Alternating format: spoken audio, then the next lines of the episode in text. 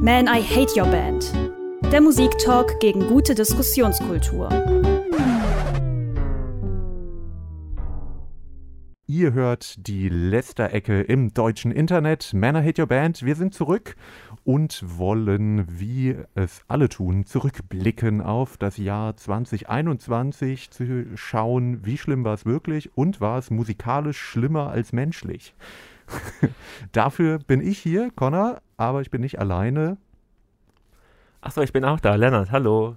Und wir haben uns noch einen äh, Gast dazugeholt. Lukas ist auch da. Äh, als unser, wie, wie wollen wir dich ankündigen? Twitter-Experte? Twitter, ich bin der Icke Domisch von Man I Hate Your Band. Ich bin im Internet, ich gucke die, das ist der Typ, bei, der bei Rand Ich bin jetzt schon komplett raus. Ja, ich, ich wollte gerade fragen, ob es eine Sportreferenz ist. Es ist eine Sportreferenz, ich gucke das Alps auch nicht, aber da sitzt ein Mann mit langen Haaren und der guckt immer, was bei Twitter passiert. So viel weiß ich. Genau, das bist du. Ja, du mit kurzen Haaren. wir haben versucht, wir wollen uns verjüngen. Dafür ist Lukas jetzt unser Jungbrunnen. Äh, und gucken, ja, was haben wir eigentlich vor? Wir wollen ein bisschen bisschen auf die Charts dieses Jahr gucken äh, in Deutschland, aber auch ein bisschen schauen, was war darüber hinaus eigentlich popkulturell, musikalisch los und was hat besonders genervt. Äh, gutes Potenzial haben natürlich die Singlecharts. Ich habe mal geschaut, Jahrescharts äh, 2021 bei den Singles. So richtig wirklich überraschend ist es nicht, aber ich habe mal die Top 3 vorbereitet. Auf Platz 3 Tiesto mit The Business. Sagt mir schon mal gar nichts. Habe hab ich mir angehört tatsächlich. Oh, das ist so, ein so gut vorbereitet. Das ist so ein richtiger Shaker für den, äh, für den Club. Ne? Da gehst du mit deinen Leuten zum ersten Mal mit 16 rein und dann läuft das und denkst dir, boah, so ist das. Das Nightlife und dann gehst du also, um 10 nach Hause. Also vom Namen hätte ich jetzt auch gesagt, so ein EDM-Song mit viel Autotune auf der Stimme. Ja, ein bisschen dunkler. Er sagt halt Let's Get Down to Business und das ist uh. quasi, also das sagt er dann 65 Mal und das ist dann der Song. Ja, ich habe es mir auch angehört. Also Tiesto ist ein niederländischer äh, Bums-DJ. Mir fiel gerade das Genre nicht ein. Äh, ich Hardstyle? Ja, was auch immer. Ich habe es mir angehört und dachte, krass, den Song habe ich bestimmt schon 25 Mal gehört, aber es war nicht dieser Song, sondern halt viele andere Songs von früher.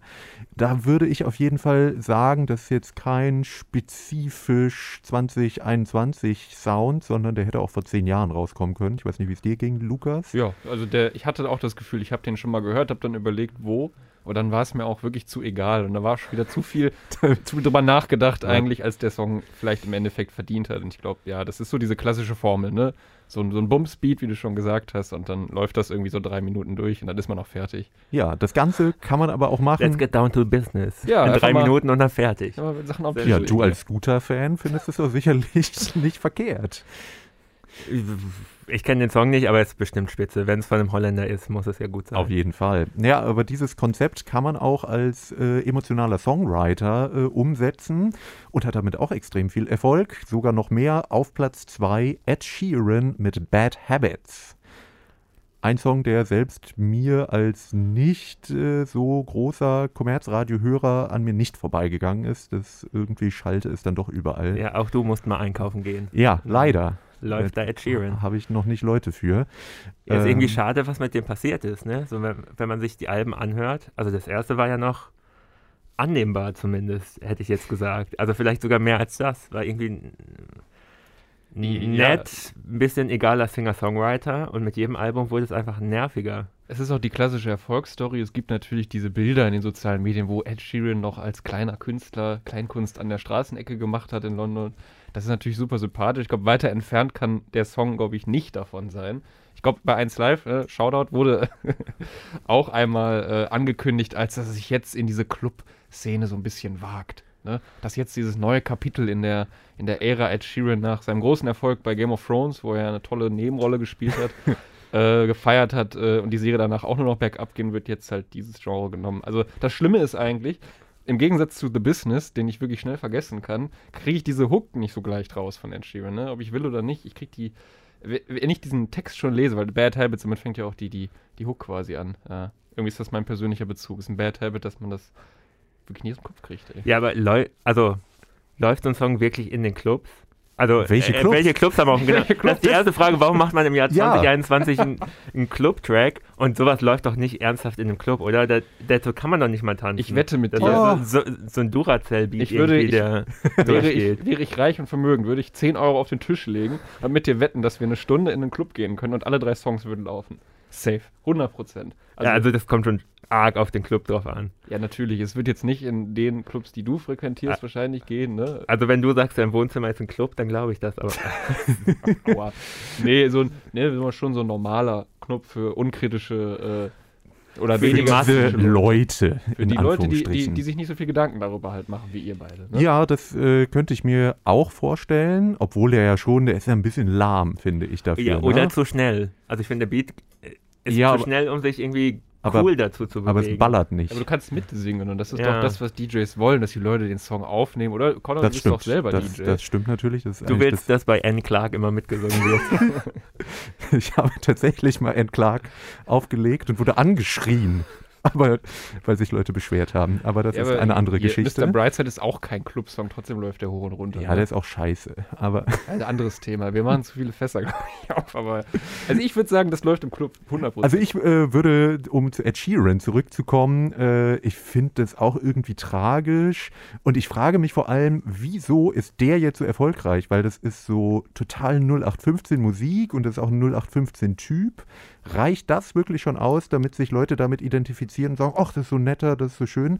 Weil es, also es gibt jetzt wenig Songs von ihm, wo ich sagen würde, okay, es ist nicht mein Genre oder so, aber ich verstehe, dass das ein Hit ist. Das gibt es ja schon häufig, dass man äh, bemerkt, das ist schon echt gute Popmusik und bei ihm würde ich sagen, das ist so 0815 Stangenware. Ist jetzt nicht, nicht offensichtlich, dass das zum Hit werden musste. Also vielleicht ist es, ist es eher durch die Live-Shows gekommen, zumindest am Anfang, weil er schon ziemlich guter Gitarrist ist. Oder das, was er auf der Gitarre macht, ziemlich gut macht. Mit Loop-Stations und so. Also Aber er ist ja früher nur komplett alleine aufgetreten und hat mit der Gitarre Aber ist aber sehr so lange gemacht. her. Genau, aber das kann irgendwie der Startpunkt gewesen sein, warum er vielleicht erstmal Fans bekommen hat. Und danach zählt es auch einfach nur, ob man im Radio gespielt wird. Und da zählt es nur, ob die Labels einen pushen, oder? Außer beim nächsten Song. oh ja. Da war kein Label erstmal dahinter. Sondern TikTok. TikTok Ich wollte Ist gerade sagen, heute. Indie-Erfolg, kann man sagen. Ja. Ja, und äh, TikTok ist die größte Indie-Plattform der Welt mittlerweile Ja. wohl. Genau, der Wellerman, der erfolgreichste Song äh, in Deutschland. Naja, ist auch nicht so überraschend in einem Land, wo es auch mal Schnieschner Schnappi war. Dieses Jahr dann eben der Wellerman. Dann nehme ich aber Schnieschner Schnappi nochmal, Ja. ehrlich gesagt. Also der, der Wellerman, ich, habt ihr TikTok, wollte ich mal fragen. Nein. Nee. Ich auch nicht. Aber trotzdem habe ich diesen Song. Du bist doch erst nicht. 19. Tut mir leid. Wusste ich, dass du das, dass du 19 nimmst. Ähm, nee, also ich habe auch kein TikTok, aber wie alles äh, irgendwie was Social Media mäßig rumläuft, kriegt man das trotzdem so heftig mit. Also selbst wenn man sich wirklich so hermetisch abriegelt von all dem, hat man von diesem Song gehört. Und es hört nicht auf. Das ist das ganze Jahr. Ich habe wirklich eine Psychose, glaube ich, von diesem Song bekommen. Es ist total krass. Deswegen, ich möchte mal vorgreifen. Ähm, du, es ist tatsächlich mein Hasssong dieses Jahr auch. Ab- Absolut unbestritten für mich, weil es nichts so nervig und penetrantes gibt. Der Song, vielleicht habe ich beim ersten Mal auch gedacht, ach cool, ein, ein junger Typ, ne, singt da sein Lied, klopft auf den Tisch. Erinnert mich hier an diese, diese Challenge von vor neun Jahren, wo die das mit dem Glas gemacht haben, falls ihr euch erinnert. Das, Nein. äh, das kam bei Pitch Perfect auch. Ja, genau, vor, das. ja. Guck mal, Lennart rettet mich bei Pitch Perfect das. Daran hatte mich das erinnert und das war ja damals schon das Gute als Rezept, ne? Es ist ein einfacher Song, machst irgendwas dazu, passt, ne? Aber machen zehntausendsten Mal unfreiwillig den Wellerman Ja. hören, habe ich einfach geduckt. Ich fand es aber auch, also Lennart und ich haben da ja schon mal in einer anderen Folge drüber gesprochen. Ich finde auch nicht mal das Authentische hatte so richtig, weil da ja 100.000 Effekte drauf sind. Also es ist Ja, ja, aber das muss es ja mittlerweile. Also authentisch heißt ja mittlerweile was anderes als noch für dich, äh, Indie-Boy. authentisch heißt ja nur, dass man, also ist ja auch nur eine Wahrnehmung. Und sowas wird eben jetzt als authentisch wahrgenommen, weil natürlich auf Instagram und so überall liegen Filter drüber und man denkt, so ist das wirkliche Leben vielleicht. Oder so, so nimmt man Ja, auf jeden ja. Fall Authentizität aber warum, wahr. ja gut, aber dann könnte ja auch der ganze Rest hochproduziert sein. Also warum habe ich dann jemand, der auf den Topf äh, auf den Tisch klopft? Ja, aber auf der Und- Aufnahme ist das ja gar kein Tisch mehr. Das ist ja auch nee, aber es klingt ja ganz billig. Also es ist ja jetzt nicht, dass das jetzt alles shiny und bearbeitet klingt, sondern es ist soll ja schon suggerieren, das ist jetzt so ein, so ein Shanty und da wird ein bisschen geklopft ja, und das ist ganz einfach, aber, aber, suggeri- suggerieren reicht eben. weil er halt nicht singen kann, muss halt ganz viel auf die Stimme drauf. Es ist ja, glaube ich, mehr das Ding, dass das so ein Community-Teil dann wurde, dass alle da, ne, bei TikTok, ich, ich muss das, ich erkläre mal kurz für unsere älteren Zuhörerinnen und Zuhörer, wie das funktioniert bei TikTok. Ihr könnt jetzt alle mal weghören die nächsten zehn Minuten. Das interessiert nächstes Jahr eh kein Schwein mehr. Nein, aber man kann direkt darauf antworten mit einem Video, ne? Und das heißt, die Leute haben dann sofort darauf geantwortet, haben mitgesungen, Leute haben dann eine Geige dazu gespielt oder einfach mitgesungen oder so ein Geräusch gemacht. Und dann wurde da aus einem Video eben so Hunderte, die dann so einen Song ergeben. Das ist ein cooles Gefühl für viele wahrscheinlich gewesen. Lockdown und alles, ne? Uns geht allen schlecht. Und ein bisschen menschliche Nähe ist cool. Und ich denke mal, das hat sich da so ein bisschen, das hat den Erfolg maßgeblich beeinflusst. Das ist, glaube ich, echt nicht nur der Song. Aber warum läuft dann nur der Song auf den Lokalradios? Also warum läuft er wirklich fünfmal am Tag? Diese Barebone-Version. Der Plattenfirma. Ja, ja, gut, ich habe schon selbst eben beantwortet. Das ist ja. die Schnittstelle zwischen dem alter, also diesem, diesem altertümlichen Sea Shanty-Ding und den modernen Club-Sounds, die die jungen Leute hören. ja, die, Crossover hat die noch, jungen Leute, hat noch nie die geklappt. Radio Bielefeld hören. die jungen sich fühlenden Leute, ich korrigiere dich. Ja, Ja. aber ich glaube, viele, also Aber wo, ja, ich Mhm. hätte jetzt äh, zu den ganz alten Leuten umgeschwenkt und zu den Alben äh, gegangen, weil das äh, kauft offensichtlich niemand äh, unter 50. Denn auf Platz 3 der Jahrescharts, das hat mich ja besonders verstört, ACDC Power Up, ein Album, das 2020 erschienen ist und da schon auf Platz 1 der Jahrescharts war, dieses Jahr immer noch auf Platz 3. Hat irgendwer von euch da einen Song draus gehört? nein. Ist das denn wieder mit dem, mit dem äh, zweiten Sänger, muss man ja sagen, der erste ist ja schon lange tot. Äh, ja. Weil zwischendurch hat doch, hat nicht, äh, hier, Äh, Dingens- Axel Rose hat aber nur live Ach, mitgesungen. hat nur live. Nee, also im, äh, für, fürs Studio hat es gerade noch so gereicht, der Und Gesundheitszustand. der Schlagzeuger war doch auch im Gefängnis. Oder, da war irgendwie Ja. ganz viel los bei ACDC, habe ich mal mitbekommen. Ja, ja, der, der Schlagzeuger war zwischendurch im Gefängnis, weil er irgendwie einen Auftragsmord eventuell äh, in Auftrag gegeben hat, aber vielleicht hat er genug Geld, dass dann auch wieder nichts, dass es nicht so schlimm ist. Ja, gut. Ja, sympathische Band. Schaut, äh, also es gibt auch eine Folge, wenn ihr sie noch nicht gehört habt, äh, kann Guck, das ist empfehlen. authentisch. Das sind authentische Also Leute. das Ja. A in ACDC steht für Auftragsmord. Wieder was gelernt. Ja, ich äh, habe das alles recherchiert. Naja, ich war auf jeden Fall verstört, weil es ja nun vermutlich kein besonders äh, spektakuläres Album war, sondern es einfach, weil ACDC draufsteht, die Leute es kaufen. Und so exzessiv, dass es dieses Jahr immer noch auf Platz 3 ist, meine Güte. Naja, Aber aber schätze nicht die Geldbeutel von äh, kaufbereiten äh, über 40-Jährigen. Buhmann. Äh, 60 Ja. hätte ich da schon gesagt, oder? Bei. ACDC. Möglicherweise. Aber Ab- das gibt man ja auch nochmal weiter der Generation und dann veräppt das so langsam. Apropos Auftragsmord, lass uns über. nein, nein, nein. Ähm, was kommt jetzt? Äh, auf, über Platz 2 reden. ja, Helene Fischer. das ist. Helene Fischer ist doch ein Auftragsmord an der Musik. Ja, ich glaube, sie ist ein Cyborg, aber Ich habe neulich zum ersten Mal in freier Wildbahn äh, Helene Fischer in meinem, getroffen? In, genau, in meinem Umfeld, nein, habe ich nicht, äh, einen Helene Fischer-Song angemacht werden hören, unironisch. Und das war ein Erlebnis, fand ich für mich. Also ich habe tatsächlich einen Song von diesem Album gehört, ich kann euch nicht sagen welcher, aber ich habe ihn gehört und mit Leuten darüber geredet, was sie daran so toll finden. Ich habe mal wirklich eine Feldstudie gemacht. Ich bin ja auch Soziologe. hast du dafür denn Geld bekommen? Nein. ich zahle Geld. Nein. Und ähm, ich finde es einfach geil. Das war die. Also, wenn du jetzt mal eine Gegenstimme haben willst, einfach, Achso, also einfach geil. die fand es einfach Ist geil. einfach geil. Ja, okay. Ähm, Läuft direkt nach Tiesto im, im Ne? Club. Also, Connor steht hier und argumentiert zehn Minuten, dann die Gegenseite, ja, ist einfach geil. ja, gut, Damit kann man auch nicht Jede Folge oder? mit Matze. Naja. Aber wir äh, sind zu sehr, drehen uns zu sehr um uns selbst. Ich habe auch äh, Helene Fischer mir angeguckt und zwar den äh, Wetten das Auftritt. Und auch da also ich meine, das war ja sowieso ein einziges Erlebnis, nennen wir es mal. Äh, ich habe dabei ein Trinkspiel gespielt, äh, um das Ganze zu ertragen, aber so ein bisschen kann ich mich an den Helene Fischer Auftritt noch erinnern. Und auch da fand ich, das wirkte hm, wie soll man es sagen? Es war halt auch, es wirkte nicht live. Ich glaube, sie hat auch nicht live gesungen, obwohl es ja eigentlich früher bei Wetten das schon immer so war. Es waren auch 100.000 Effekte auf ihrer Stimme, obwohl ich bei ihr sagen würde, sie kann ja eigentlich singen. Das war so ein ganz merkwürdiges Zusammenspiel auch wieder von dem ja gut bürgerlichen Schlager und dann aber doch modern sein wollen, das für mich so gar nicht funktioniert hat und ich auch nicht ganz verstanden habe, wem das anspricht oder ansprechen soll. Leute, die es einfach geil finden. Ja, Also, Le- Leute, die wetten, das gucken. Ja, aber sie hat ja auch nicht mal einen Hit, ne? Also außer Atemlos ist mir jetzt nichts aufgefallen. Her Herzbeben gab es noch. Ja, das war aber auch auf dem alten Album. Ja, aber genau, jetzt also auf dem neuen. und diesen neuen Song, den, an den ich mich ich nicht erinnere, dieses mit dem Fieber, das ist nicht von ihr, ne? Das ist Andrea Berg. Ja, Vielleicht aber auch. Casper. Aber- aber Vielleicht Also das ja. ist ja ein Gutes der Pandemie. Es gab nicht mehr so viele Familienfeiern und das ist der einzige Moment, wo ich mal mit Helene Fischer in Kontakt komme. Bei euch läuft Musik auf den Familienfeiern. Naja, wenn es irgendwie so größere Geburt... So ein Wenn die Streits zu laut werden, wird hochgedreht. Wenn es irgendwie so ein 60. Geburtstag ist oder irgendwie sowas, dann... Also das ist der Moment, wo ich vielleicht mal Helene Fischer hören muss. Aber ansonsten... Also die, die läuft doch auch nicht im, im Radio, oder? Also ich wüsste nicht, auf welchen Sendern. nee, also zumindest so auf öffentlich-rechtlichen. WDR 4 vielleicht? Nee, Wobei WDR auch 4 ist auch so ein Oldie-Sender mittlerweile geworden. Ja, also, eigentlich so läuft da ganz coole Musik. Also bei WDR 4 laufen eigentlich immer Oldies und dann einmal die Stunde Silbermond als Ausgleich. Aber, Mhm. aber ich glaub, leichtes Gepäck. Man Ja. braucht ein leichtes Gepäck. Ja. Ja, ja.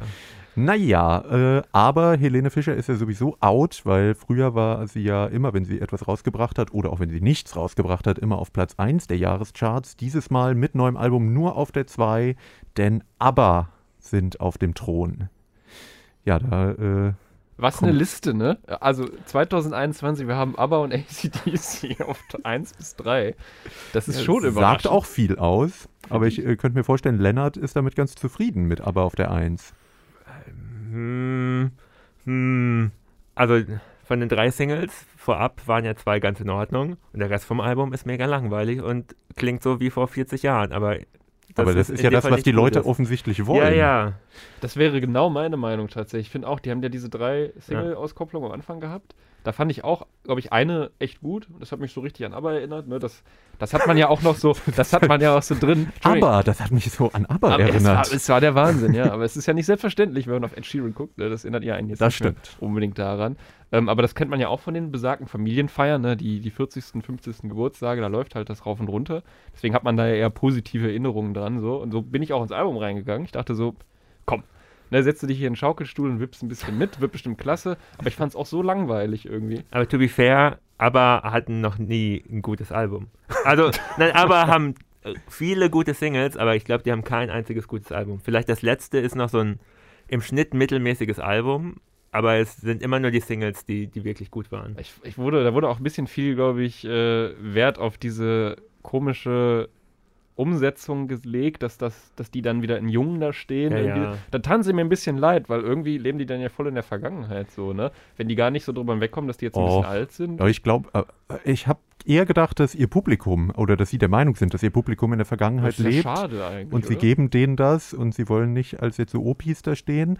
Ähm, und damit die, damit das Publikum sich jung fühlt und gut fühlt und dann die K- Platten kauft, dann macht man das.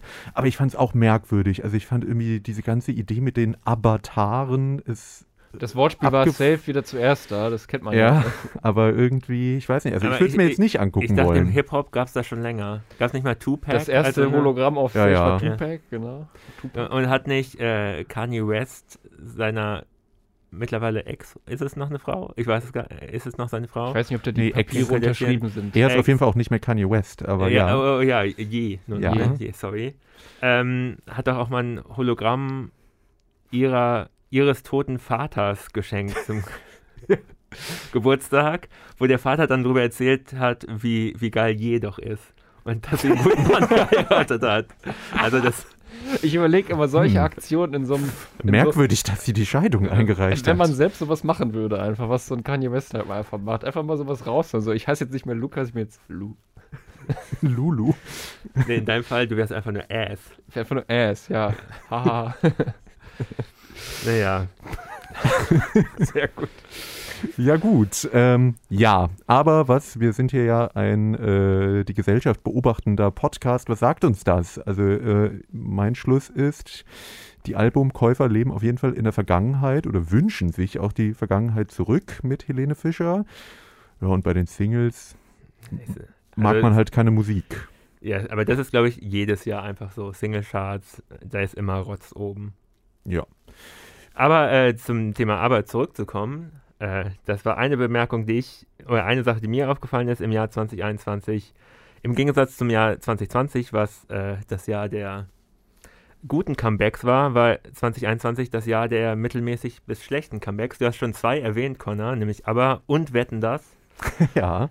Äh, es ist noch einiges mehr aufzuzählen im Jahr 2021. TV Total ist zurück und auch nicht, dass TV Total irgendwann mal gut war. Ich glaube, das ist auch so verklärt. Ja, ich glaube, das ist aber oft bei Comebacks, oder bei diesen zumindest, gerade diesen TV-Comebacks, dass die jetzt zurückkommen, aber in der Zeit ja stehen geblieben sind, diese Formate, und die Leute jetzt merken, oh, hm, vielleicht sind wir jetzt ein bisschen weiter und das ist ein bisschen rückständig und kacke.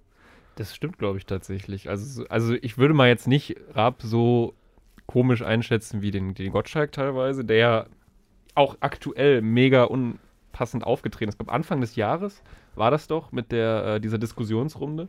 Die letzte Instanz? Die letzte Instanz war es. Ach ja, ja, ja. Oh. Da hat er sich ja wirklich komplett, also von seiner schlechtesten Seite, würde ich mal sagen. Oder vielleicht geht es ja, noch. halt als alter weißer Mann. Ja, er hat sich ja. auf jeden Fall nicht gut äh, dargestellt, aber alle in dieser Runde nicht. Ne? Auch Mickey Beisenherz und die anderen, äh, die da drin saßen, nicht so unbedingt. Ähm, von daher glaube ich, ist Gottschalk so im Allgemeinen, würde ich mal sagen, auch in unserer Bubble so ein bisschen negativer angesehen als Raab, an den sich viele noch sehr positiv erinnern, glaube ich. Ich würde schon sagen, dass, dass da schon ein bisschen mehr Wohlwollen hinterstecken würde. Aber der kommt ja nicht zurück, deswegen ist es eigentlich auch egal, wie Nur viel sein Wohlwollen Format. steckt. Ja. Nur als sein Format, wo er aber noch hintersteht. Ja. Ja, immerhin kommt er nicht irgendwie zurück und macht irgendwie eine Sendung mit Knossi oder irgend sowas. Das wäre. Wieder Ja. so eine Referenz, die ich nicht. Knossi. Der macht so Glück, hat mal Glücksspiel-Streams gemacht und ist dann äh, so ein bisschen der König des deutschen Alter Mann. geworden. Okay. Aber der ist in eurem Alter. Also der, vielleicht ist das so. Lennart und ich sind auch nicht ein Alter. ja, ja. Der ist mal viral gegangen, weil, weil ihm jemand äh, als Viral, Fan hä? Ja, Was? Also pass auf, wenn man, nein. Dem wurde mal ein bisschen äh, so menschlicher Code geschickt. Und das hat er ausgepackt on Stream. Das ist, glaube ich, so sein Durchbruch gewesen. Ah, okay. Ja, so werden heutzutage Leute berühmt. So wie Gigi Allen früher, der hat nur, das war nur sein eigener Code und auf der Bühne. und hat ihn ins Publikum geworfen. Oder die Die Kassierer. guten alten Zeiten. Bei den Kassieren ist es ja normal. Ja, Äh, aber ja, das ist eine gute Überleitung, um zu den Comebacks zurückzukehren. genau. äh, Gigi Allen kommt zurück aus seinem Grab. Nee. Ich meinte Scheiße. Ach so. Ja, ah, da sind wir direkt bei Tokotronic. Uh, also ich, äh, obwohl ich kann nicht mehr sagen, dass ich großer Tokotronic-Fan bin. Ich war es mal sehr lange. Äh, in den letzten, ah, sagen wir mal, zehn Jahren waren die Results May Vary, wie man so schön sagt. Also es gab ein paar okaye Alben, ein paar gute Songs, aber insgesamt war es doch sehr durchwachsen. Und jetzt kamen drei Singles raus zum neuen Album. Das Album wird Nie wieder Krieg heißen, genauso wie die dritte Single, die mit Abstand die schlimmste von allen drei Singles bisher ist. Ja, da stimmen auch unsere Zuhörer, also manche zumindest davon, überein. Äh, wir haben ja aufgerufen an euch da draußen, uns Highlights und Lowlights des Jahres zu schicken. Da war auf jeden Fall nie wieder Krieg von Tokotronic mit dabei. Und ich kann es sehr gut nachfühlen. Also ich bin, äh, glaube ich, ähnlich wie du, Lennart. Also ich würde mich jetzt auch nicht als Hardcore-Fan bezeichnen, aber mo mochte sie schon immer gerne. Und entsprechend war ich auch gespannt auf neue Singles. Und die waren alle schon nicht so und ich hatte schon keine besonders hohe Erwartung. Aber dieser Song war echt jetzt, puh, also Schüttelreime.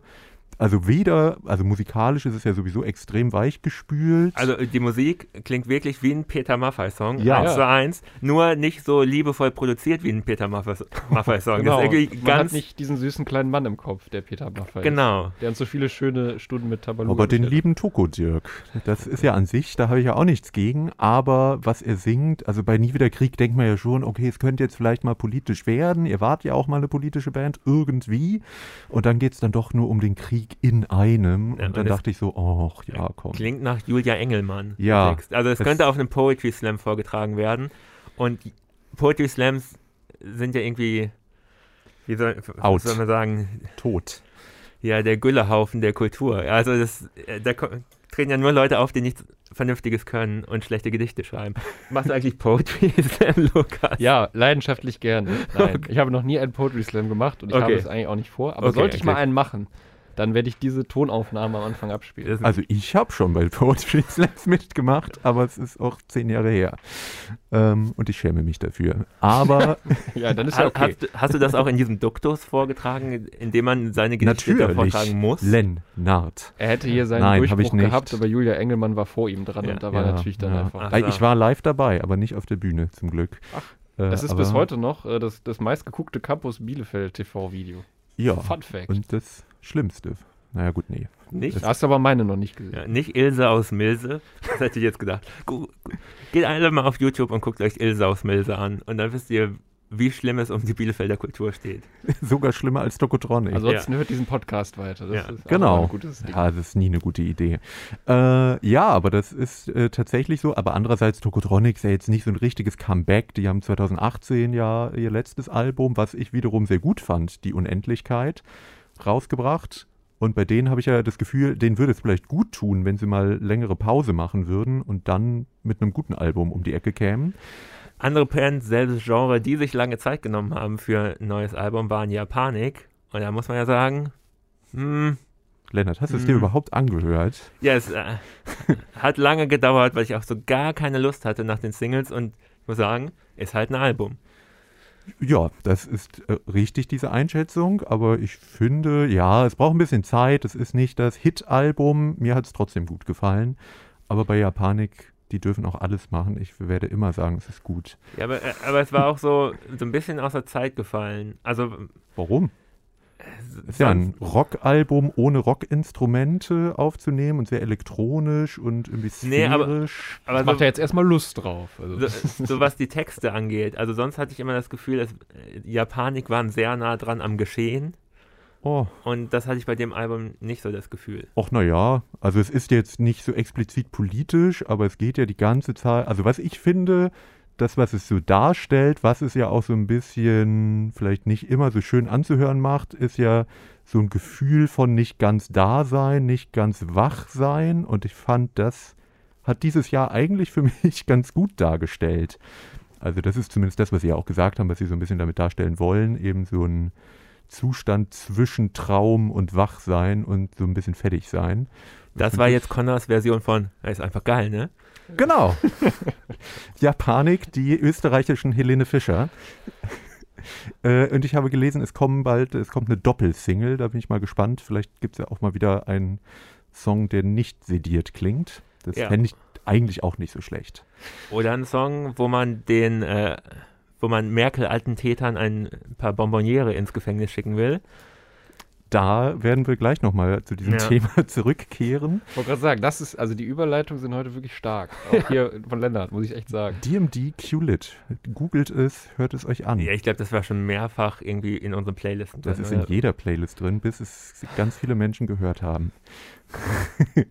Hast du noch mehr Comebacks, schlechte oder gute? Naja, äh, dann die Überleitung zu den guten Comebacks von 2020. Zumindest ich habe es als gutes Comeback wahrgenommen. Äh, ich glaube, Connor, du hast es anders gesehen. Das waren die Ärzte im Jahr 2020. Aber ich glaube, das haben viele Leute als ein gutes Comeback gesehen. Ja, weil das Viele Jahr waren aber auch einfach- so hart war. Ich glaube, viele waren einfach froh, dass sie das was wiederkommt, was jetzt nicht ganz Genau, so schlimm ist. Weil 2021 haben die Ärzte noch ein Album rausgebracht und das ist auf deutlich weniger Gegenliebe gestoßen, aber was auch einfach nicht so gut war. Aber äh, ähm, 2020 hatte für mich viele oder mindestens drei Bands, die Alben rausgebracht haben, die länger keine Alben rausgebracht haben und die ich wirklich gut fand. Das waren die Ärzte, das waren And You Will Know Us by the Trail of Dead und äh, das waren Bright Eyes. Alles, äh, jeder der Bands hatte, glaube ich, mindestens sechs Jahre kein Album rausgebracht. Aber vielleicht lag es wirklich an dem Jahr.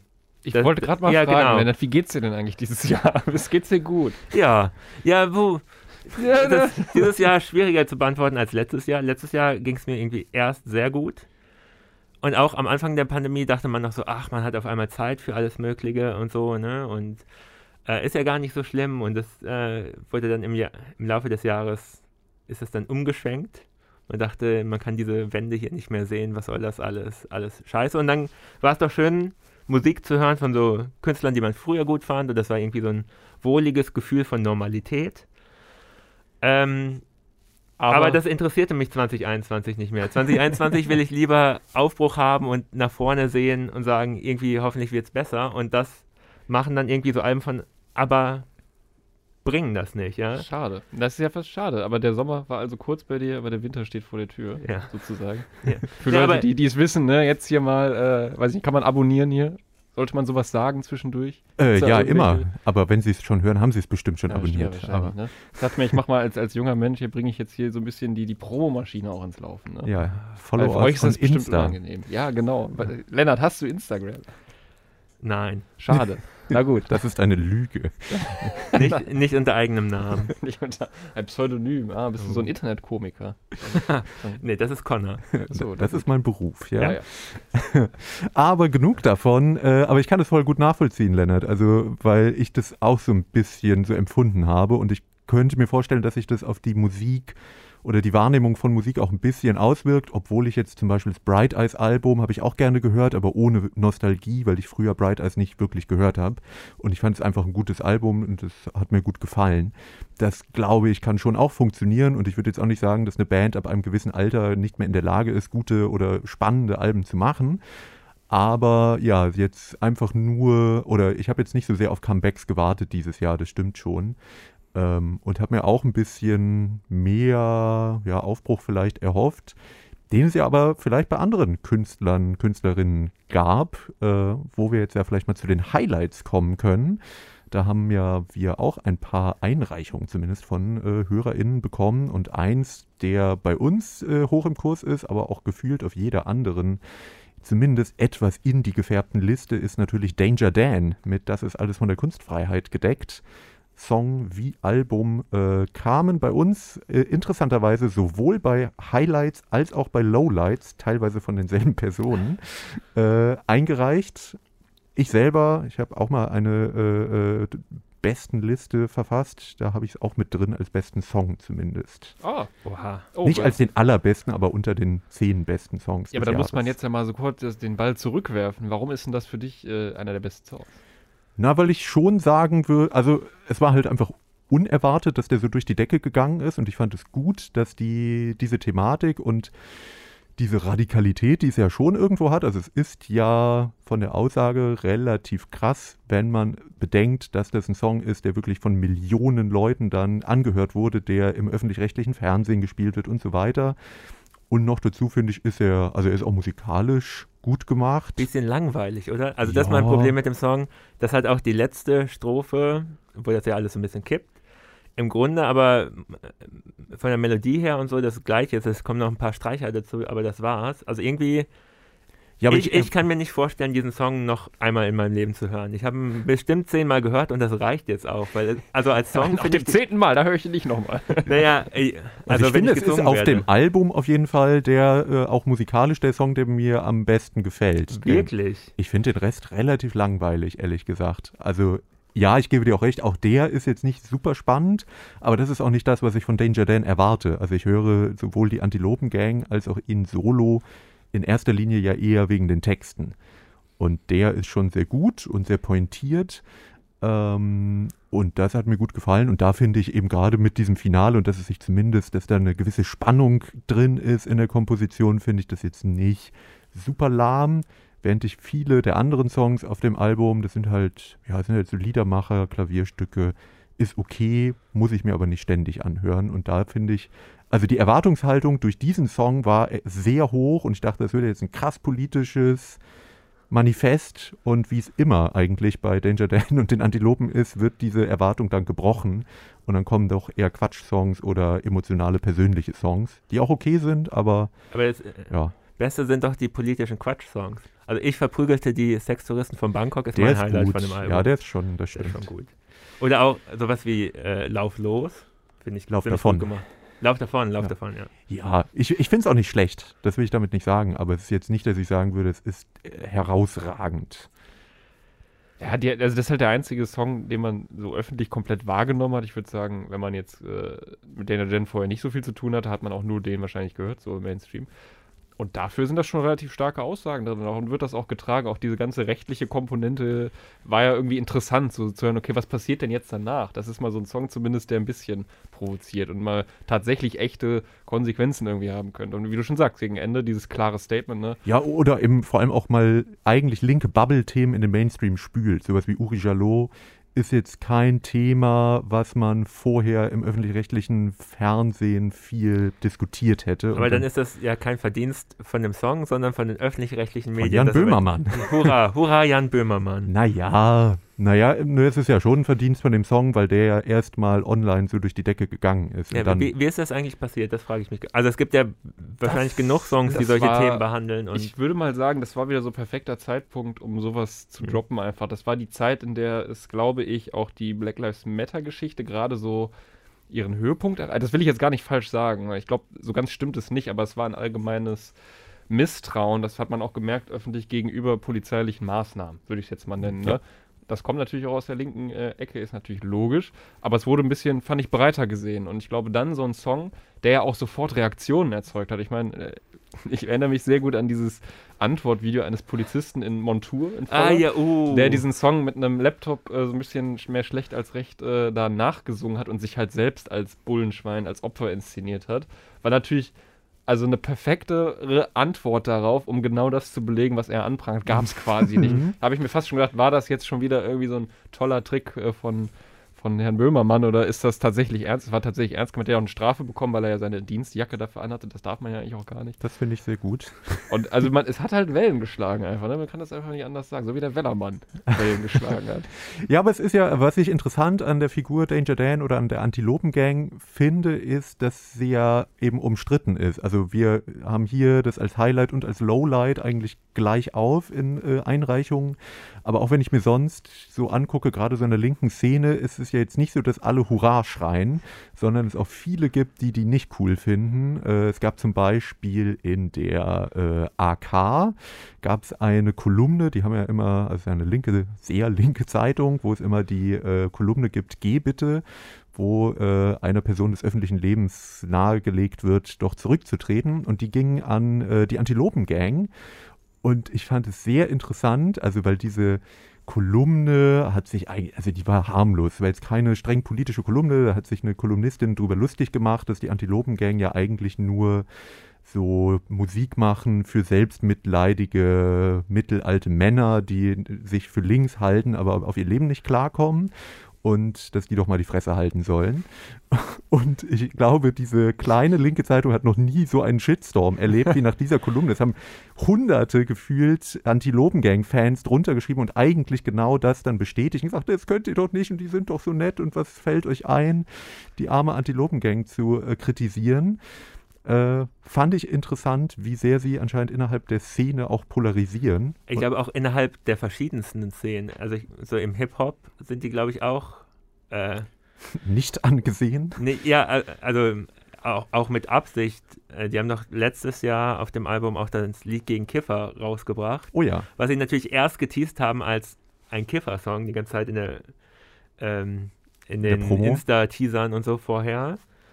Äh, dass sie die ganze Zeit in Weedfeldern da stehen im Video. Und dann kam halt dieser Song, wo sie eigentlich darüber singen, dass Kiffer alle blöde sind und eh Neurechte werden und ähm, Ja, das habe ich nicht mitbekommen. ja, also die Kommentarspalte darunter bei YouTube ist natürlich äh, sehr amüsant. Ja, Äh, der, weil- darfst den Leuten nicht das, das Kiffen verbieten. Ich glaube, dann gibt es immer schnell viele. Au- Also ich glaube, das sind so Dinge, wenn Leute sich in ihrer Persönlichkeit da wirklich echt angegriffen Ja. fühlen. Und ich glaube, so Antilopengang hören ist für viele auch schon, nicht für viele, das wäre vielleicht fies, aber für einige ist das schon Aktivismus quasi. So, ich höre mir das an, ah, ich bin mir dieser Sachen bewusst, das ist quasi mein, meine Art von Aktivismus jetzt. Ähm, ich will das jetzt auch gar nicht so kleinreden, dass es das nicht wäre, aber man merkt halt an den Reaktionen, Leute projizieren dann sofort sich selbst drauf und denken, boah, ich werde hier angegriffen in meiner Haltung oder so. Und ja, aber ich verstehe auch, dass das, dass das diskutiert ist. Man kann dem irgendwie immer vorwerfen, ja, das ist doch nur performativ und ihr wollt doch nur euch inszenieren als Ja. äh, die coolen Typen, aber das würde ich denen auch gar nicht vorwerfen. Vielleicht auch, weil sie zu erfolgreich geworden sind und Was? auf einem Label mit den toten Hosen sind und so weiter. Könnte ich mir auch vorstellen, dass das nicht unbedingt als ganz real angesehen wird. Ja, aber dann, was ist da die Messlatte im Endeffekt? Ne? Also was, Audiolied. Äh, was muss man dann alles erfüllen, damit äh, auch dieser Podcast hier sagt, so ja, das ist richtig gut. ich, ich sage ich, ja, ich sag das ja gar nicht. Ja, ich, dann haben wir es geschafft, dann ist es ich- das. ja. Danger Dan, hier. ja, Heute Lennart, Morgen ist der Antilopen-Geldwäsche-Sampler in Gold bei mir angekommen. Ja, das, das reicht. Sehr gut, aber ich bin ja, ich weiß nicht, ich bin immer im Hin und Her. Manchmal finde ich sie gut und dann finde ich sie wieder nicht gut. Ich fand zum Beispiel die ganze Werbung für diesen Antilopen-Geldwäsche-Sampler voll nervig. Es war alles über Diffus-Magazin, was eh irgendwie schrottig ist. Und dann auch irgendwie so merkwürdige Leute wie Ronja von Rönne, die das dann äh, so eine Blind-Audition machen. Aber die letzte Blind Audition waren äh, zugezogen maskulin. Und danach dachte ich mir wieder, ach, zugezogen maskulin, die sind irgendwie gut. Ah, ja, ja, die sind schon, die sind natürlich lustig und machen eigentlich auch gute Musik. Nee. Kam das Album eigentlich dieses Jahr raus? Ich habe es ein bisschen vergessen. Nee, nee, das war letztes Jahr. Ich glaube, Ah. Connor, du bist einfach, einfach ein Kritiker ich bin ein manchmal, schlechter ne? Mensch. Ich Nö, das zu. nicht. Aber, einfach mal, aber ich glaube, du bist keiner, der das einfach so, der einen schlechten Song hat und dann sagt, ach, die anderen sind gut, den, den vergesse ich jetzt. Ja, wenn es Japanik ist, aber äh, nee, ich weiß nicht. Wenn ein, ein Album von äh, T.S. Uhlmann und Campino beworben wird, dann habe ich da nicht so viel Bock drauf mehr, glaube ich. Ja gut, das ist dann wieder, vielleicht bist du dann zu nah dran, weil sowas weiß ich zum Beispiel schon wieder alles gar nicht und Ja. das, äh, ja, wenn ich das nicht weiß, juckt mich das. Diese YouTube-Videos haben 10.000 Leute geguckt. Also das ist jetzt auch nicht die Hauptpromo-Phase für das. Nein, Für das aber sie Album. haben es ja gemacht. Das ist ja das Ding. Aber vielleicht machen sie es auch nur, um Leute wie mich wiederum zu provozieren, weil sie alle provozieren das ist wollen. doch nur Satire. ich glaube Connor. auch, ja. ist doch nur ein Vermutlich Gag. ist es so. Na gut, haben wir noch äh, Highlights und Lowlights hier, die wir schnell rausschießen können? Also von dieser Liste nicht. Das Nee, ist von mir uns alles selber. egal. Okay. Oh, von uns selber. Von, uns- ah, jetzt kann ich sie endlich erwähnen. Ich, ich wollte es schon tausendmal in diesem Podcast unterbringen. Ich habe nämlich mal bei der, äh, na, wie heißt sie denn? Äh, ich will die ganze Zeit Nena sagen. Die andere Schreckliche aus den 80ern. Wir haben drüber Nina Hagen mit den. ähm, Und jetzt hast du dir ein Album ausgesucht und das ist dein Lieblingsalbum? nein, nein, bei Nina Hagen habe ich damals gesagt, äh, das war das zweitbeste, was ich dieses Jahr gehört habe. Und niemand hat mich gefragt, was war denn das Beste. Und es war Tristan Brusch. Falls den irgendwer kennt. Ja. Äh, alle Leute hört, Tristan Brusch ist das beste Album der letzten fünf Jahre oder so. Okay, da Ja, schreibe ich mir auf. Weiß ich nicht, ob ich dem zustimme, aber ich finde, also du, du hast mir lange in den Ohren gelegen, dass ich es mir anhören soll und ich fand die Vorab-Singles so ein bisschen verstörend. Äh, Also auch die Videos dazu sind. der ist verstörend. auch einfach ein weirder Typ. Obwohl ich mir dann Interviews mit dem angeguckt habe und dachte, oh, der ist ja mega sympathisch und voll nett und ich habe mir den immer als super kranken Typen, der immer auf Drogen ist, vorgestellt und dann wirkt er im Interview gar nicht so. Ähm, trotzdem, also ist es schon ein harter Brocken, das Album. Am Rest äh, ist schon, also man sollte vielleicht in psychisch guter Verfassung sein. Also kann man das aktuell nicht hören, oder wie? Auch doch. Also schon, Es kommt darauf an, was du da in, an welchen Ort du gebracht werden möchtest. also Geht's noch tiefer? jetzt zur Zeit kann man sich einen alten Song von ihm sehr gut anhören. Ähm, Winterzeit Traurigkeit. Ich glaube, der ist zwei Jahre alt. Oh ja, der ist ganz schön. Also nicht ja. Summertime Sadness, ist sondern Winterzeit Okay. Traurigkeit. ist alles es nicht klar. Weihnachtszeit? Weihnachtszeit, Traurigkeit? Weihnachtszeit, ja, ja. Weihnachtszeit Traurigkeit. Oh, da wäre Packen jetzt wir da wäre eine geniale Möglichkeit, jetzt zu Weihnachtssongs überzuleiten. Ja, mach doch mal. Bist, dann leiten wir zu Weihnachtszeit Aber ich habe noch gar nicht genug über Tristan Brusch Okay. Ich habe ja bisher nur gesagt, dass er gut Ja, ist. wir wurden sogar mal angeschrieben, dass wir doch bitte über ihn reden sollen. Ich weiß allerdings nicht, ob die Person den jetzt gut oder schlecht findet, aber es wu- wurde uns aufgetragen. Ja, aber also ich finde, man, ich, ich kann auch gar nicht so viel darüber sprechen, weil es, es hat mich einfach geflasht. Ist einfach geil. Es, es, es ist einfach geil. es ist einfach geil. Alles dran ist einfach geil. ähm, Okay, haben wir äh, das auch Vor allem, geklärt. weil er aus so einer Ecke kommt, wo man das gar nicht erwarten würde, beziehungsweise mittlerweile doch. Er hat viel mit den Orsons früher gemacht, also Musik für die Orsons. Ach, hat, ich kenne den. hat ja. auch bei Mackes bei mindestens dem Äh, zweiten Album mitgeschrieben. Jetzt hieß so ein Song. Da singt er was, dass er ein Little Funny Man ist. Das ist mir tatsächlich gut. Deswegen kenne ich den auch. Ja. Ja. Weil ich bin ja, ich, äh, ich offenbare mich jetzt diesem Podcast. Ich bin ja alter Orsons-Fan gewesen früher. Früher. Auch- Also ich, ich bin neuer Orsons-Fan. Also die Au. letzten drei Alben finde ich okay. Das davor finde ich irgendwie schlimm. Oh, das schreit ja fast, dass wir das nochmal Eine separat Orsons-Folge machen. Die Orsons-Folge, es wird unglaublich. Aber da ist er mal in einem frühen Song, der heißt Jetzt, glaube ich. Da Mhm. singen die Orsons so darüber, dass äh, sollten sich unsere Kinder irgendwann mal irgendwie mehr ärgern, dann müssen die jetzt daran denken, dass jetzt ja, ja irgendwann mal Vergangenheit sein wird. Ach, so, ne? Und da nimmt er dran teil. Es ist kompliziert, um, um Ecke gedacht auch. Ach so, Ah, okay. okay. Um die Ecke. Ja, um die Ecke gedacht ist, sind auch seine Texte vielleicht. Aber naja, aber jetzt macht er ja, äh, also ich habe sein Vorgängeralbum nicht gehört. Das ist jetzt so das erste, was ich von ihm mehr oder weniger mir am Stück zumindest angehört habe.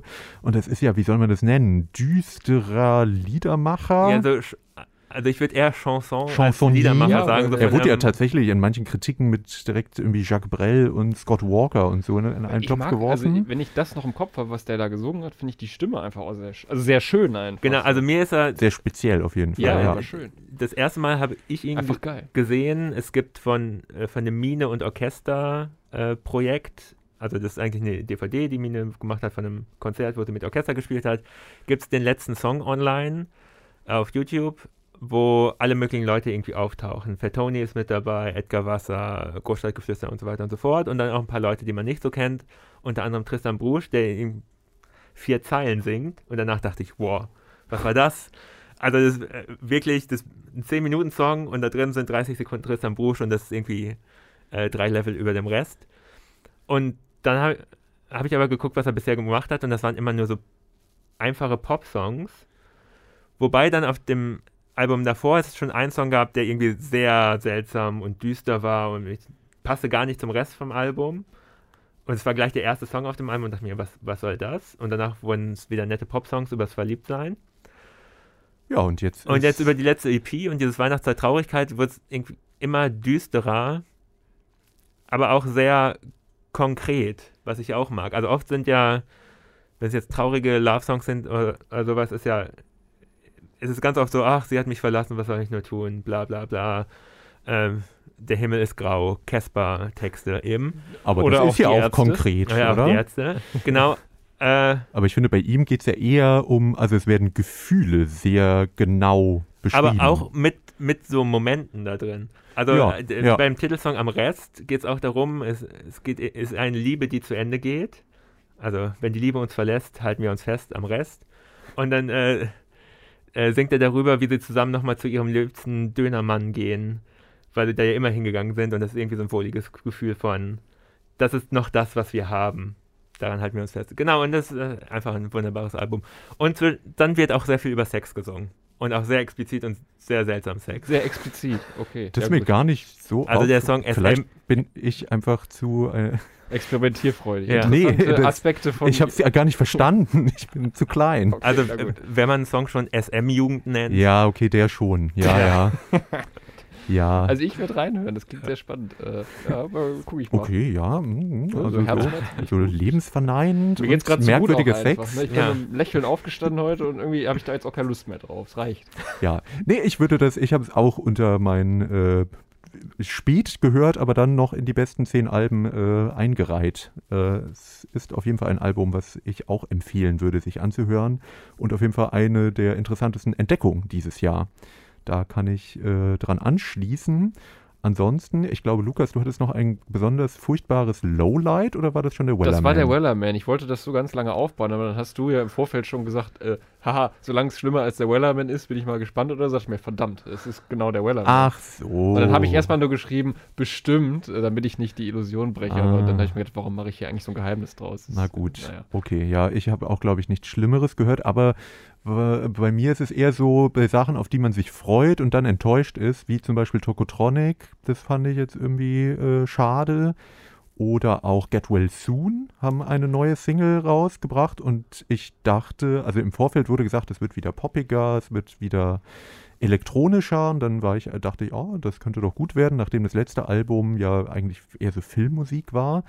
Ähm, und dann kommt eine Vorab-Single und die ist so extrem langweilig, dass ich nichts davon behalten habe und mich gefragt habe, was war das? in die ersten zehn Sekunden ist so ein hektischer Sinti, wo man noch denkt, oh, gleich geht's los, gleich, gleich geht's los. Und dann setzt das Schlagzeug ein und zwar halb so schnell, wie man denkt. Und dieser Sinti geht in den Hintergrund und es ist nur noch so ein Gewaber und dann singt er halt wieder mit seiner tiefen Stimme darüber. Und Mit seiner tiefen, in den Hintergrund gemixten Ja. Stimme, wie immer, was ich nie verstanden habe. Aber eigentlich, ja, vielleicht, weiß nicht, Konstantin Gropper hat ja super viel Film- und Serienmusik, hier zum Beispiel für How to Sell Online Drugs Fast. So genau so heißt die. Nicht? Ich glaube, da war irgendwie ein Wortdreher drin. Ja, wie auch immer, ihr wisst es, so eine mittelmäßig witzige deutsche Serie auf Netflix. Da hat er auf jeden Fall die Musik gemacht und den Titelsong fand ich richtig gut. Äh, also vielleicht kommt da ja auch noch mal was. Das war auf jeden Fall ein bisschen enttäuschend. Auch Ich fühle mich fast berufen, kurz zu sagen, dass ich die Serie ganz gut fand. Nur um das zu kontern. okay. Aber wir machen jetzt hier keinen Serienpodcast. Das stimmt. Also es gibt nichts Langweiligeres, als über Serien zu diskutieren. außer Also. vielleicht über Musik zu diskutieren. Aber Richtig. Aber den Hut wollen wir uns aufsetzen. ja. genau, ja. Äh, Apropos Hut aufsetzen. Der Weihnachtsmann hat ja seine Mütze auf dem Kopf und es gibt ja eine Menge. Also ich dachte schon, es geht um Udo Lindenberg aus Nein. irgendeinem Grund. Okay. Aber wir hatten im Vorfeld, hatte, sind wir irgendwie auf das Thema Weihnachtssongs gekommen. Ja, glaub, wie kann das nur sein? auch da haben wir eine Community-Umfrage gemacht. Ja. Wir reden jetzt schon von Community. Da, tun wir mal so, als gäbe es eine große, Klar, weitreichende Community. du. Unsere Hate-Community. Ja, die sind alle da, unsere Haties. Ja, lieber nicht. das Ähm, finde ich gut. Und da haben wir, glaube ich, gefragt, was sind, die, was sind die wenigsten, schlimmsten Weihnachtssongs? Ja, weil so funktioniert das ja heute. Wir kennen viele schlimme. Ja. Die kommen einem immer wieder in den Kopf. Aber Connor, du hast äh, dir eine, Liste geben lassen, was die wenig schlimmsten sind. Ja. Was kam da so bei rum? Achso, ich dachte, du hättest die Liste. Nö, ich bin gerade, äh, hier, ich muss, da müsste ich jetzt kurz recherchieren. Auf meinem Zettel steht, Community sagt in Klammern, Liste hat Lukas. Ja, habe ich auch, ja. Über, überleitet mal kurz. Aber ich kann mich noch ganz gut daran erinnern, äh, was, also viele Leute haben uns, glaube ich, verarscht, hoffe Ich ich. also zum auch. Beispiel wurde Last Christmas geschrieben. Da würde ich allerdings sagen, es gibt eine Version von Erland Öje von Whitest Boy Alive, die wirklich schön ist. Nein, äh, vor allem ist die langweilig wie alles von Erland oder Ja. Whitest Boy Alive. Na, also das, ich glaube, das ist mein Lieblingssong von ihm, Okay. weil der, Okay. ist, der ist zumindest, äh, ja, der ist nicht ganz so, es hat nicht so dieses Chade-Feeling, was die anderen Whitest Boy Alive Sachen oft haben. Ich habe ich hab die Liste gefunden. Äh, ja, ich glaube, wir wurden wirklich ein bisschen getrollt. Also letzte Weihnacht von Matthias Reim ist dabei, zum Das Beispiel. ist sicherlich ein wunderschöner Song. Also ich höre jährlich das äh, Weihnachtsalbum der Kelly Family, das ist wirklich ganz gut. Sollen wir davon was in die Playlist packen? Ja, Wenn es das auf Spotify gibt, ich weiß es gar nicht. Ich bin nicht so im äh, Kelly Family Game drin, Wüsste aber ich auch nicht, tippe aber mal schon. Stimmt. Bei mir wird noch die CD ausgepackt. Mhm. Ganz klassisch bei dir zu Hause. Ähm, wir haben noch Blink 182 mit I Won't Be Home for Christmas. Ähm, kennt ihr den Song? Ich persönlich habe den noch nie gehört. Aber ich kann es Aber mir gut vorstellen, wie es klingen ja, wird. das, ich auch. Ich auch, ich Und sagen. das, äh, Es gibt ja auch ganz viele so Weihnachtsalben von, von Indie-Bands, wo die Lieder da ganz okay sind. Äh, Bright Eyes. Ja, Bright Eyes, äh, Polyphonic Spree haben was gemacht oder also was nicht gut klang, äh, aber auch ein Weihnachtsalbum gibt es von Weezer, da klingt, hat man halt Hawk the Herald Angels Sing als Weezer-Song und ja, Aber bei meisten, bei den meisten solchen Weihnachtsalben frage ich mich dann trotzdem immer, warum? Warum soll ich mir das kaufen? Also ich bin äh, indifferent gegenüber Weihnachten. ja, äh, man hat aber- auch nur so einen bestimmten Zeitraum, in dem man das eigentlich hören kann. Ja, also wenn es jetzt nicht wirklich was Außergewöhnliches ist, wie jetzt beispielsweise noch das Bright Eyes Album, was ich jetzt auch nicht so als richtiges Weihnachtsalbum äh, nehmen würde, sehe ich nicht, den, also selbst wenn es ganz gut gemachte Versionen sind, würde ich mich trotzdem fragen, wofür braucht es das? Also vielleicht noch das, was Das gibt es noch, so Sufjan Stevens, der hat äh, auch noch ganz schöne Sachen gemacht. die roten Rosen. Ja, das selbst, selbst da würde ich ja noch sagen, das hat ja irgendwie, das ist ja zumindest witzig, aber einfach nur so äh, Glöckchen-Versionen von einem bestehenden Song brauche ich irgendwie nicht. ja, das ist ein bisschen drüber, aber das, Das ist, Oh, Lennart, ja. ja, ähm, das fand ich ganz lustig. Ich habe neulich mal Herz 879 gehört. Das ist, also vielleicht hört ihr diesen Podcast gerade auf Herz 879 oder ihr hört ihn im Internet und wisst nicht, wovon ich spreche. Das ist der Uniradiosender in Bielefeld. Und da habe ich bei den, äh, bei der Neuheitensendung, äh, wie heißt das überhaupt, der Mist der Woche oder so, es gibt so ein Schund der, Der Woche. Schund der Woche. Ich, als ich da mal gearbeitet habe, habe ich diese Rubrik ins Leben gerufen. Wenig überraschend. Sehr gut. Äh, da haben sie den Schund der Woche gespielt. Das war irgendein, ich glaube, es war Time of My Life, der Song aus den 80ern, ja, von Dirty Dancing, aber mit so einer Weihnachtsglocke darunter. und dann hieß der Text einfach, I had the Christmas of my life. Ja. Ja, ja. Da Das haben sie so- natürlich als Schund der Woche verkauft. Aber es war eigentlich geil. Einen Tag später schalte ich den Lokalradiosender an und was läuft? Genau dieser Song. Da habe ich mich sehr gefreut. Das klingt so ein bisschen wie Kiddie Contest, ne? wo auch immer die Texte so cool verändert wurden damals. Im Englischen Kids Bop, falls das wer den Leuten sagt. Aber das eigentliche Highlight, wollte ich jetzt noch hier auf Instagram, was reinkam. Tom Astor, Heiligabend auf der Autobahn. Lennart, ist dir das irgendwie bekannt? Weil Connor weiß ich, dass er es kennt. Ähm, ja. ja. Heiligabend, kennst du aber auch den, die Fortsetzung Heiligabend auf dem Truck? Nee. Da kommen wir der Sache nämlich langsam näher und dann ist uns irgendwie aufgefallen, es gibt scheinbar eine totale Bubble für Heiligabend-Songs von Leuten, die irgendwie in Autos sitzen oder in irgendwelchen Art von so Gefährten, ne? Hier Driving Home for Christmas ist ja eigentlich auch so ein Song, der da komplett reinpasst. in Oh, ist Driving Home for Christmas eigentlich Trucker-Schlager? Eigentlich ist es, glaube ich, Truckerschlager, würde ich fast sagen. Also ist ja von einem Blues-Gitarristen, ist ja vielleicht nicht so weit entfernt von, von Trucks. Ja. Ja, auf jeden Fall, ne, so, eine, so, ein- so ein Mann, äh, immer ein Mann, der alleine seine, seine Arbeit verrichtet am Heiligen Abend. Und, Ja, äh, die Frau muss ja auch das Weihnachtsessen zubereiten. Ich glaube, die, die das- kann ja nicht fahren. das sind so die modernen, ist klar, ist klar. die modernen Sea Shanties ja eigentlich, weil das so die modernen Seefahrer sind, so die LKW-Fahrer. Oh, könnten wir vielleicht einen TikTok-Trend äh, ins Leben rufen? Leute, Mit Trucker-Schlager? Hört euch Heiligabend auf dem Truck an von Tom Astor und äh, Mach doch mal was draus. Wie, wie heißt denn der ganz bekannte Trucker-Schlager? einfach die Melodie. Meinst Äh, du Teddybär hier? Das hat mir nämlich, das muss ich, Connor, äh, das musst du machen. Das hast du mir Teddybär auch gezeigt. 1.4, der, Ja. der traurigste Song der Welt. Der ist- von oh. Johnny Hill. Ah, den, den packen wir auf jeden Fall in die Den Playlist. Und alle Fortsetzungen auch. Aber ohne Kommentar. Es gibt. Fortsetzungen davon. Ja, klar. Oh, Weil man denkt, der Teddybär 1.4 wäre schon 1 bis 4, aber äh, weit gefehlt. Das ist ja nur der Anfang der Geschichte. Johnny Hill hat in seiner äh, langjährigen Karriere immer wieder diese Geschichte weitererzählt. Also da kann man sehr viel äh, mitnehmen. Es ist äh, eine emotionale Geschichte von einem kleinen Jungen, der von einem Trucker mitgenommen wird oder so. Äh, der, Ich dachte, die funken nur. Also in Ah ja, stimmt. 1.4 funken. Ja, ja, ja, so der- ist der funkt. ne, bitte komm. ah, schlecht vorbereitet. Irgendwer sitzt im Rollstuhl. Das ist doch seine, äh, sein Funkername, Teddybär 1.4. Ja. Genau. Ja. Das ist äh, ja sehr berührend auf jeden Wie, wie Fall. viele Teile gibt es denn da? Ist das so wie Konstantin Beckers Willi-Reihe, wo irgendwie auf jedem Album ein neues Willi drauf ist? Ich glaube schon ungefähr in die Richtung. ähm, und es ist auf jeden Fall immer so Spoken Word. Mhm. Das hat mich persönlich natürlich besonders abgeholt. Das, das nimmt einen mit so einer Art der Geschichtenerzählung. Ne? Wenn schön langsam diese Geschichte erzählt wird und so so eine 10-Sekunden-Geschichte auf so drei Minuten gestretcht wird, das finde ich immer klasse. Ja. Da will man Das- direkt dranbleiben, wissen, wie es Ja, weitergeht. aber das finde ich ist, ist ja nochmal eine besondere Form des Truckerschlagers, der Spoken Word Truckerschlager. und das, darin unterscheidet und es ja war ein Hit. Also es war ja wirklich hoch, hoch in den Charts. viele Leute auf der Autobahn an Weihnachten. Die Heiligabend äh, auf der Autobahn und Heiligabend auf dem Truck. Das erste ist so ein Spoken-Word-Ding und das zweite ist tatsächlich einfach nur gesungen. Da äh, ja, muss man sich dann, kann man sich aussuchen, was man besser findet. Ne? Ihr da draußen auf TikTok. Könnt ihr dann gucken. Ja, sehr gut. Gab es auch noch äh, eine seriöse Einreichung oder war es das? Das, ja, also, weil, da sind natürlich Britney Spears My Only Wish, in Klammern This Year. Finde ich irgendwie, Ja gut, heutzutage finden die Leute wahrscheinlich, das meinen die das ernst, aber Äh, äh, Das ist aber so eine schlechte Version von All I Want for Christmas, oder? Also es ist so ein ähnlicher Beat drunter und so. Äh, nur Britney Spears kann nicht so gut singen wie Mariah Carey und der Songschreiber von dem Song war anscheinend auch nicht so ich gut. glaube einfach, weil das gerade so gut passt zu ihrer Lebenssituation, Ja. dass sie nur diesen einen Wunsch hat, das passt, glaube ich, ist, glaube ich, da irgendwie so der Hintergrund.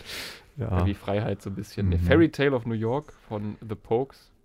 ja, da kann man ja eigentlich nicht so viel zu sagen. Auf jeden Fall besser. Wir haben, Lennart und ich haben ja neulich das Bub-Cover mit Nina Hagen gehört und ich muss sagen, da gefällt mir das Original dann doch besser.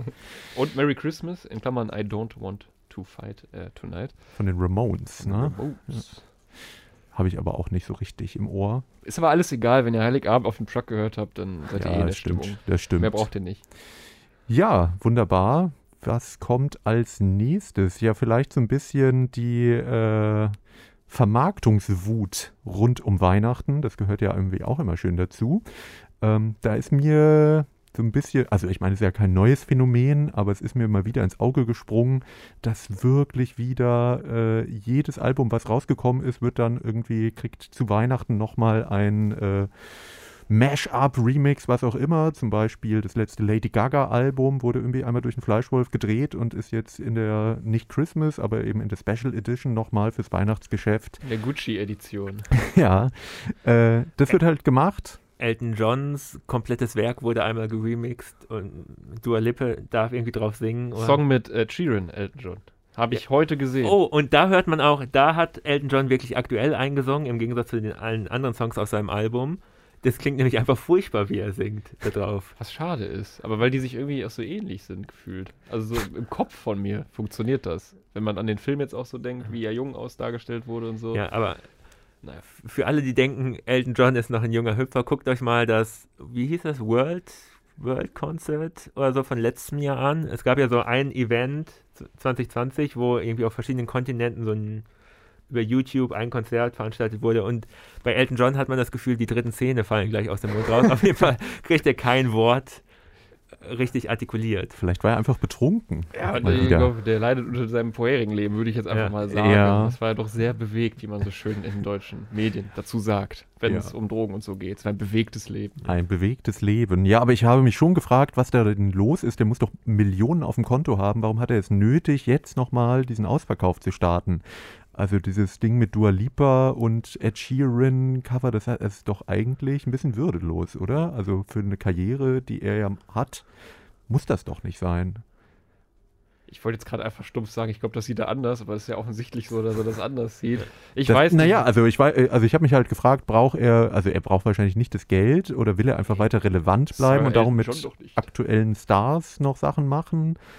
Es ist irgendwie. Ja, auch dem wird halt langweilig im Lockdown. Checken ne? tue ich es nicht. Ja, aber keine Ahnung, selbst. Ja, gut, die Rolling Stones haben auch komische Sachen gemacht. Aber es gibt ja schon große Stars, die auch weiter irgendwie relevant bleiben, die aber jetzt nicht irgendwie mit 35 Jahre jüngeren Leuten sich da so dran klammern. Zum Beispiel, Bob Dylan. es geht um Relevanz. naja, also ein Nobelpreis ist ja wohl das äh, Nonplusultra der Ja, den Relevanz. haben wir aber auch alle. Als Be Bewohner Stimmt. der Europäischen äh, Union sind wir doch alle Ja, Nobelpreisträger. gut, das stimmt natürlich. Ja, ich habe auch noch kein Feature mit Dua Lipa gemacht. Ja, ich auch nicht. Nee, aber weiß ich nicht. Also selbst die, also klar haben die Stones auch mal irgendwie komische Sachen gemacht, aber so krass wie jetzt Elton John, das finde ich schon Aber für die bemerkenswert. Rolling Stones interessiert sich doch seit Anfang der 90er wirklich keiner mehr. Also kein junger Mensch. Ja, aber doch für Elton John ja auch nicht. Ja, aber Würde ich mehr sagen, allein durch den. Film Ja. halt. Also wirklich, das ist so die stumpfste Antwort, die man da geben kann, vor allem in einem, in einem Durch den Film? Musikpodcast, durch den Film. Und König der Löwen. Also ich meine, mit Disney werden immer, wird die Jugend immer noch vollgeballert. ja, gut, das stimmt. Das Ähm, stimmt. Deswegen kennen Leute auch Phil Collins aus meiner Generation. ja. Weil er Tarzan gesungen hat, in 16 Sprachen. Oder so. Und in nur einer versteht man, was er wi- wirklich singt. Das, wär, das ist ein bisschen fies, glaube ich. Ich finde die deutsche Version, und das ist nur die einzige, die ich judgen kann, ehrlich gesagt, und die englische, verstehe ich ihn äh, gut genug. Na gut, wie kommen wir von Phil Collins wieder weg? Aber was Ähm, mit ihm passiert ist dieses Jahr, ist auch nicht schön. Das äh, macht auch traurig, Oh, was wenn man ist denn mit sich ihm passiert? die Auftritte von ihm anguckt. Naja, er ist irgendwie, er kann keinen äh, Drumstick mehr halten. Ja, das ist ja schon lange so, aber sie wollten noch einmal eine Abschiedstour machen. Ja, haben sie ja auch so ein bisschen. Jetzt Mit Genesis, ne? Genau, mit Genesis, obwohl gefühlt war doch die letzte vor sechs, sieben, acht Jahren die Abschiedstour. Ich habe jetzt keine Ahnung, warum man nochmal eine machen muss. Aber Leute Also sich ich noch hab mal da eine Idee. Ja, Ja. aber die wurde dann auch vorzeitig abgesagt wieder, weil Leute im Team Corona hatten und so. Ja, aber auf jeden Fall Schade. ging es ihm wohl, also er saß, glaube er konnte nur noch sitzen und nicht mehr, die Drums musste sein Sohn spielen und Ja, aber das er, ist schon seit 15 Jahren, glaube ich, so, dass er die nicht mehr selbst spielt. ja, aber dass er nicht mal mehr auf der Bühne stehen kann, ist, glaube ich, Ja. schon neu. Äh, sah ein bisschen traurig einfach aus, Schade. aber naja. Ähm, aber wir kommen zurück zur Resterampe an Weihnachten. Da ist mir ja eins besonders ins Auge gefallen. Äh, vielleicht auch, weil es einfach eine Person ist, die ich besonders unsympathisch finde, nämlich Finn Kliman. Ein, nennen wir ihn mal Musiker, äh, aber in er Nein. erster Linie Nein. Ne, wir, Nein. zählen, wir zählen auf Heimwerker, Webdesigner, Musiker, Klamottenhersteller. Influencer. Ein, ein Typ, der sehr viele Sachen macht, einfach. Genau, und der hat ja äh, bereits zwei Alben veröffentlicht und jetzt musste mal wieder ein bisschen Kohle in die Kasse rein. Und er hat äh, ein Remix-Album angekündigt namens Nur, wo äh, dann ganz äh, authentische, neue, was auch immer, Versionen drauf sind von seinen geilen Hits der vergangenen zwei Alben. Also es ist nicht mal mehr die Kreativität dafür ein drittes Album, sondern es wird jetzt irgendwie von anderen Leuten geremixed oder komplett neue Versionen gemacht. Oder interpretiert, wie auf äh, dem Klappentext seines Albums zu lesen ist. Aha, aha. Im Falle der Klavierstücke zum Beispiel. Äh, ähm, den Move hat Alicia Keys gerade auch gemacht. Die hat irgendwie auch so ein Doppelalbum rausgebracht und ich glaube, ein, eine Hälfte des Albums sind wirklich nur alte Songs, nur am Klavier gespielt. Ja, aber das, äh, der Unterschied ist, dass sie Klavier spielen kann. Ja, ja, das Ja, stimmt. ich erinnere mich nämlich, ich bin mal bei einem MTV Unplugged Alicia Keys Konzert vor 15 Jahren oder so eingeschlafen. Tatsächlich. Warst du da oder vom Fernseher? Nee, vom Fernsehen. Live in New York Live eingeschlafen. in New York. Äh, die Tickets 1000 Euro und ich schlafe ein. nach fünf Minuten, Ja. Das war schon äh, live vom Fernseher tatsächlich. Ja, das kann, kann ich mir schon gut vorstellen. Aber bei Finn Kliman ist es halt, also ich habe mich die ganze Zeit gefragt, wieso ist die Musik denn erfolgreich? Also es gibt ja häufig irgendwelche Influencer, die dann auch Mucke machen. Aber bei ihm ist es ja tatsächlich so, dass er richtig erfolgreich damit ist und dass das an der Spitze der Charts war, äh, das letzte Album. Und es sich wirklich viel verkauft und hohe Klickzahlen hat und die Leute das abfeiern und auch wirklich als gute Musik. Also jetzt nicht als, ich finde den, das ist ein cooler Typ oder so, sondern es wurde ja eben auch in so einem Indie-Rahmen von irgendwie Leuten wie Olli Schulz oder so, wurde der dann hochgejubelt und ich habe mir das angehört und habe mich gefragt, what the fuck? Ich springe einmal, spring einmal vor Lennart, bevor der ja, sagt, ich, was, ich habe es mir nicht angehört, deswegen kann ich da... Okay, ich glaube, das ist bei ihm wirklich dieses, das äh, durchgehend sich ziehende Thema, dieses Self-Made Man sozusagen. Ne? Der macht das alles selbst. Du kannst auch, wenn du dir irgendwie überlegst, hm, macht er das jetzt nur zum Spaß oder ist es so ein Promo-Ding oder hat er wirklich mal Musik auch so gemacht, ohne Erfolg quasi, dann findest du halt schon ein paar Sachen von vor acht Jahren, wo er unter irgendwie mit dem Namen Finn Bim oder Bim Bim, äh, ja, kann man jetzt halt von dem Wortspiel, was man will, ne? Soll jetzt nicht, soll jetzt nicht der Aufhänger sein, aber da hat er halt so Instrumentalmusik, also der kann schon selbst Musik spielen. Das will ich ihm geben. Bevor, immerhin. Immerhin. Also er macht das halt selbst und ich glaube, das finden Leute so. Ich glaube, sie finden ihn eher cool und wofür er steht und das, was er macht, repräsentiert das quasi. Ne? Ja, da ist das auch, feiern die Leute. Da ist so eine eklige Community-Bildung drin. Also die Alben muss man ja, glaube ich, auch, äh, die ersten beiden musste man, glaube ich, auch vorbestellen und dann wurden genauso viele produziert, wenn ich das richtig im Kopf habe, wie mm. bestellt wurde und dann nur auf Vinyl und man kann nie wieder später das Ganze bestellen. Also es gibt keine Zweitauflage. Das sind natürlich auch Verknappungen von Mitteln, ne? so kriegst du die Leute dazu, dazu zahlen und gleich ist man halt Teil von dieser Community und ist da mit drin und hat Finn unterstützt. Also das sind halt so Vermarktungsstrategien, die anscheinend gut funktionieren im Moment. Und er ist halt ein echter Typ.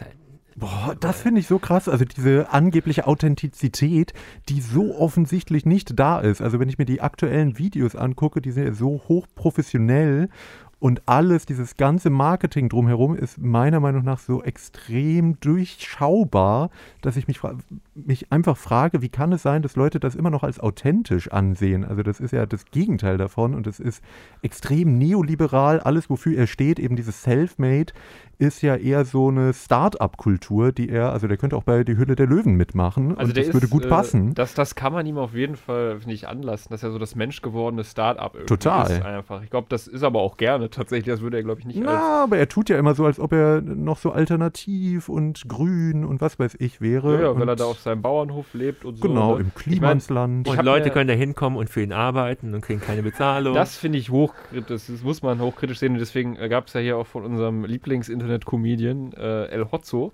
auch den Tweet, dass er quasi menschgewordenes Gelb-Grün ist, sozusagen. Und das hat ihn ja. Menschgewordene Rotze. Wenn ich zitiere, Finn Kliman ist Gelb-Grün als Mensch. Ähm, und dann kommt wieder diese andere Seite von diesem authentischen, coolen Typen vor der Kamera raus, der nämlich irgendwie nicht so gut mit Kritik umgehen kann. Gefühlt einfach. Weil er dann nämlich direkt quasi einen Blogpost, also einen sehr langen Blogpost gemacht hat, in dem er sich quasi dafür rechtfertigt, weil ja viele diesen Tweet gesehen haben. Und ich glaube, jede oh. andere Person hätte einfach gesagt, ja, ist mir auch egal, was El Hotzo über mich schreibt, so das ist irgendein so Twitter-Komiker. Aber immerhin ist es El Hotzo. Also es gibt Sänger von Bands, die lange Texte an uns geschrieben haben, weil wir mal ein Album nicht Wegen gut mir. Finden. Ja, genau. Die an Connor lange Texte geschrieben haben, was er denn gegen die Leoniden hätte. Ja gut, in dem Fall ist Spuck es, doch in aus. dem Fall steht Ja. hier Connor aber und erzählt zehn Minuten was dazu und äh, äh, heißt halt ein, ein Satz hier reicht Ja. und er sagt quasi, er ist ein grüner Mensch mit wirtschaftlichen Fingerspitzen. Das so bezeichnet er sich quasi selbst. Okay, also, er hat es einfach bestätigt. Er hat es bestätigt im Endeffekt und dann Ja, denke ich mir, da ja, musst du also das du nicht so recht. Text schreiben. Dann Ja. nimm das doch einfach mal als Joke auf und lach drüber. So. Ja, genau. Und das ist aber auch etwas, was mir immer wieder auffällt, dass in allen möglichen Interviews, jedes Mal, wenn es so ansatzweise kritisch sein könnte, er überhaupt nicht mehr der coole, lässige Typ von nebenan ist, sondern sofort richtig pissig wird und die Leute anblafft, was sie denn wollen und ihn. Also ich hatte immer das Gefühl, er suggeriert einem, ey, ich habe doch viel Besseres zu tun, ich könnte gerade schon wieder eine Million machen, ich, warum sitze ich hier in diesem beschissenen Interview, was willst du von mir? So mit dieser Haltung habe ich es in mehreren Interviews erlebt und teilweise irgendwie im Deutschlandfunk oder so, wo es um die äh, Netflix-Doku, die er ja mit Olli Schulz gemacht hat, die auch unglaublich Das unangenehm wirkte, äh, wo er ein, äh, ja, das Hausboot von Gunther Gabriel haben sie ja dann äh, in Heimwerker-Manier umgebaut. Ähm, und das war natürlich alles hahaha voll witzig und so. Und dann wurden sie in dem Interview mit dem Deutschlandfunk, glaube ich, gefragt, ob das nicht ein bisschen problematisch sei, so auf dem also, dass man den Eindruck kriegen könnte, dass man sich über Gunther Gabriel da lustig macht, der ja da ja nun irgendwie verstorben ist und eigentlich ein tragisches Schicksal hatte.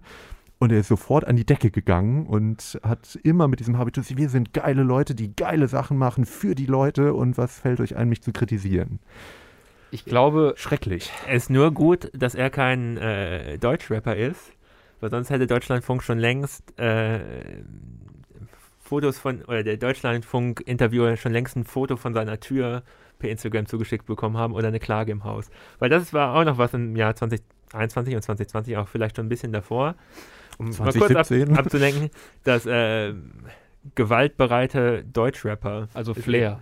Flair, Stra Oh, aber jetzt bin ich auch gefährdet. Scheiße. ja, Straßenbahn 187, die, die verklagen einfach alle kleinen Redaktionen, sodass die alle ihre Sachen immer zurücknehmen müssen, weil die sich nicht leisten können, die, die äh, wirklich vor Gericht zu ziehen, obwohl die äh, gewinnen würden. Also das äh, Finn Kliman macht das demnächst bestimmt auch so. Das kann ich mir vorstellen. Aber dann macht er einen langen Blogpost dazu und Ja. rechtfertigt das dann. also Abu Chaka braucht ja irgendwie einen neuen Partner, nachdem Bushido nicht mehr dabei ist. ja, vielleicht für Finn Kliman. Ja, warum Kliman. nicht, ne? Naja, vielleicht wird es ja unter dem Deckmantel der Satire doch noch ein bisschen anders gesehen. Aber, also wie gesagt, also auch die, ich finde das Problem für ihn ist, also ich finde, da denkt er auch gar nicht so wirtschaftlich, wie er sonst immer denkt. So. Weil das kommt ja irgendwann auch zurück auf dich, ne? Vielleicht sagt er sich ja, was die Zeit schreibt, ist mir egal. Vielleicht ist es auch gar nicht so eine verkehrte Herangehensweise, aber selbst die haben den ziemlich hart äh, kritisiert, was mich irgendwie dann doch überrascht hat. Also da sind ein paar harte Worte drin. Wenn ich mal zitieren darf, schreibt die Zeit über Finn Kliman. Es geht um sein Album oder beziehungsweise um Songs, über die er irgendwie über seine Vergangenheit geschrieben hat. Man erfährt darin, dass Kliman früher Skateboard fuhr und Dreadlocks trug, was jetzt keine riesige Überraschung sind. Ja, ich glaube, um viel mehr wird man da auch nicht erfahren. Genau. Also, Aber aus demselben die Zeit-Interview, beziehungsweise aus, dem, aus der Review, habe ich äh, gelesen, dass da auch einige Produzenten am Start waren, die mit ihm arbeiten wollten. Unter anderem der Produzent von Sammy Deluxe und Ketka. Das ist derselbe Produzent. Welcher Produzent ist denn das? Das stand da nicht, aber da hat die Recherchearbeit aufgehört. Aber das fand ich zumindest irgendwie interessant. Da wollte ich nämlich einen Stiggy an der Stelle mal grüßen. ja, stimmt, bei Ketka auf jeden Fall. Ja, und das, das äh, ich Und- dachte, Grand Hotel Van Cleef auch Interesse hatte. Ach, so war das dann. Ja, das hattest du dann gesagt. Da habe ich einfach, ja, ja, bestimmt. da bin ich nicht so 100% Ja, drin. Männer Hate Your Band, die Fake News Die Fake Maschine, News Maschinerie. äh, natürlich. behaupten wir jetzt einfach. Aber es würde gut passen, weil Grand Hotel Van Cleef, würde ich sagen, bis, keine Ahnung, 2010 aber er arbeitet ja nicht mit dem ich- zusammen. Kann man alles hören, was die rausgebracht haben. Alles nach 2010 ist nur Müll und da würde Finn Kliman gut reinpassen. Das also stimmt. wirklich so ein Label, was so einen Turn gemacht hat, was ich einfach nicht verstehen kann. Aber das ist auch das Ja. Ding. So, wir haben jetzt ganz viel über den, über den Menschen geredet, der irgendwie ja äh, kritisiert wird, aber auch sehr stark gefeiert wird. Das hält sich so, ist vielleicht wie bei Danger Dan so ein bisschen irgendwie. Oh Gott.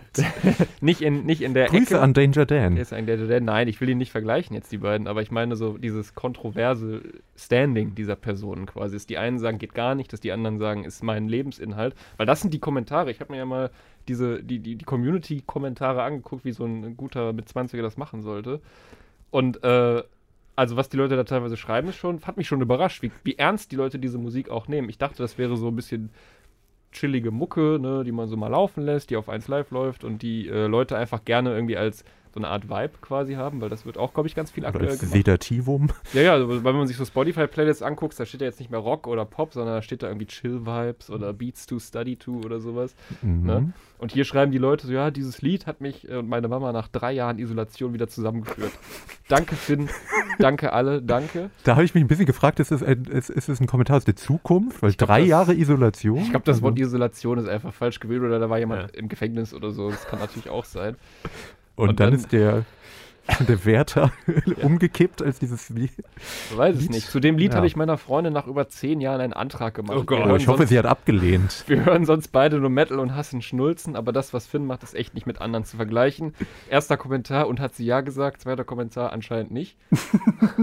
also die, also man ist sich da, da, aber allein an dieser Kommentarspalte sieht man, dass das total, äh, dass das so ein bisschen. äh, Komm, die- Lukas, gib doch zu, dass du das selber alles reingeschrieben Äh, hast. ich war es nicht, nein, ich war das nicht. Apropos seltsame Kommentarspalten, haha, ich kann zum letzten Thema jetzt einfach Boah, umlegen, weil boah. wir haben genug über Finn Kliman gesprochen.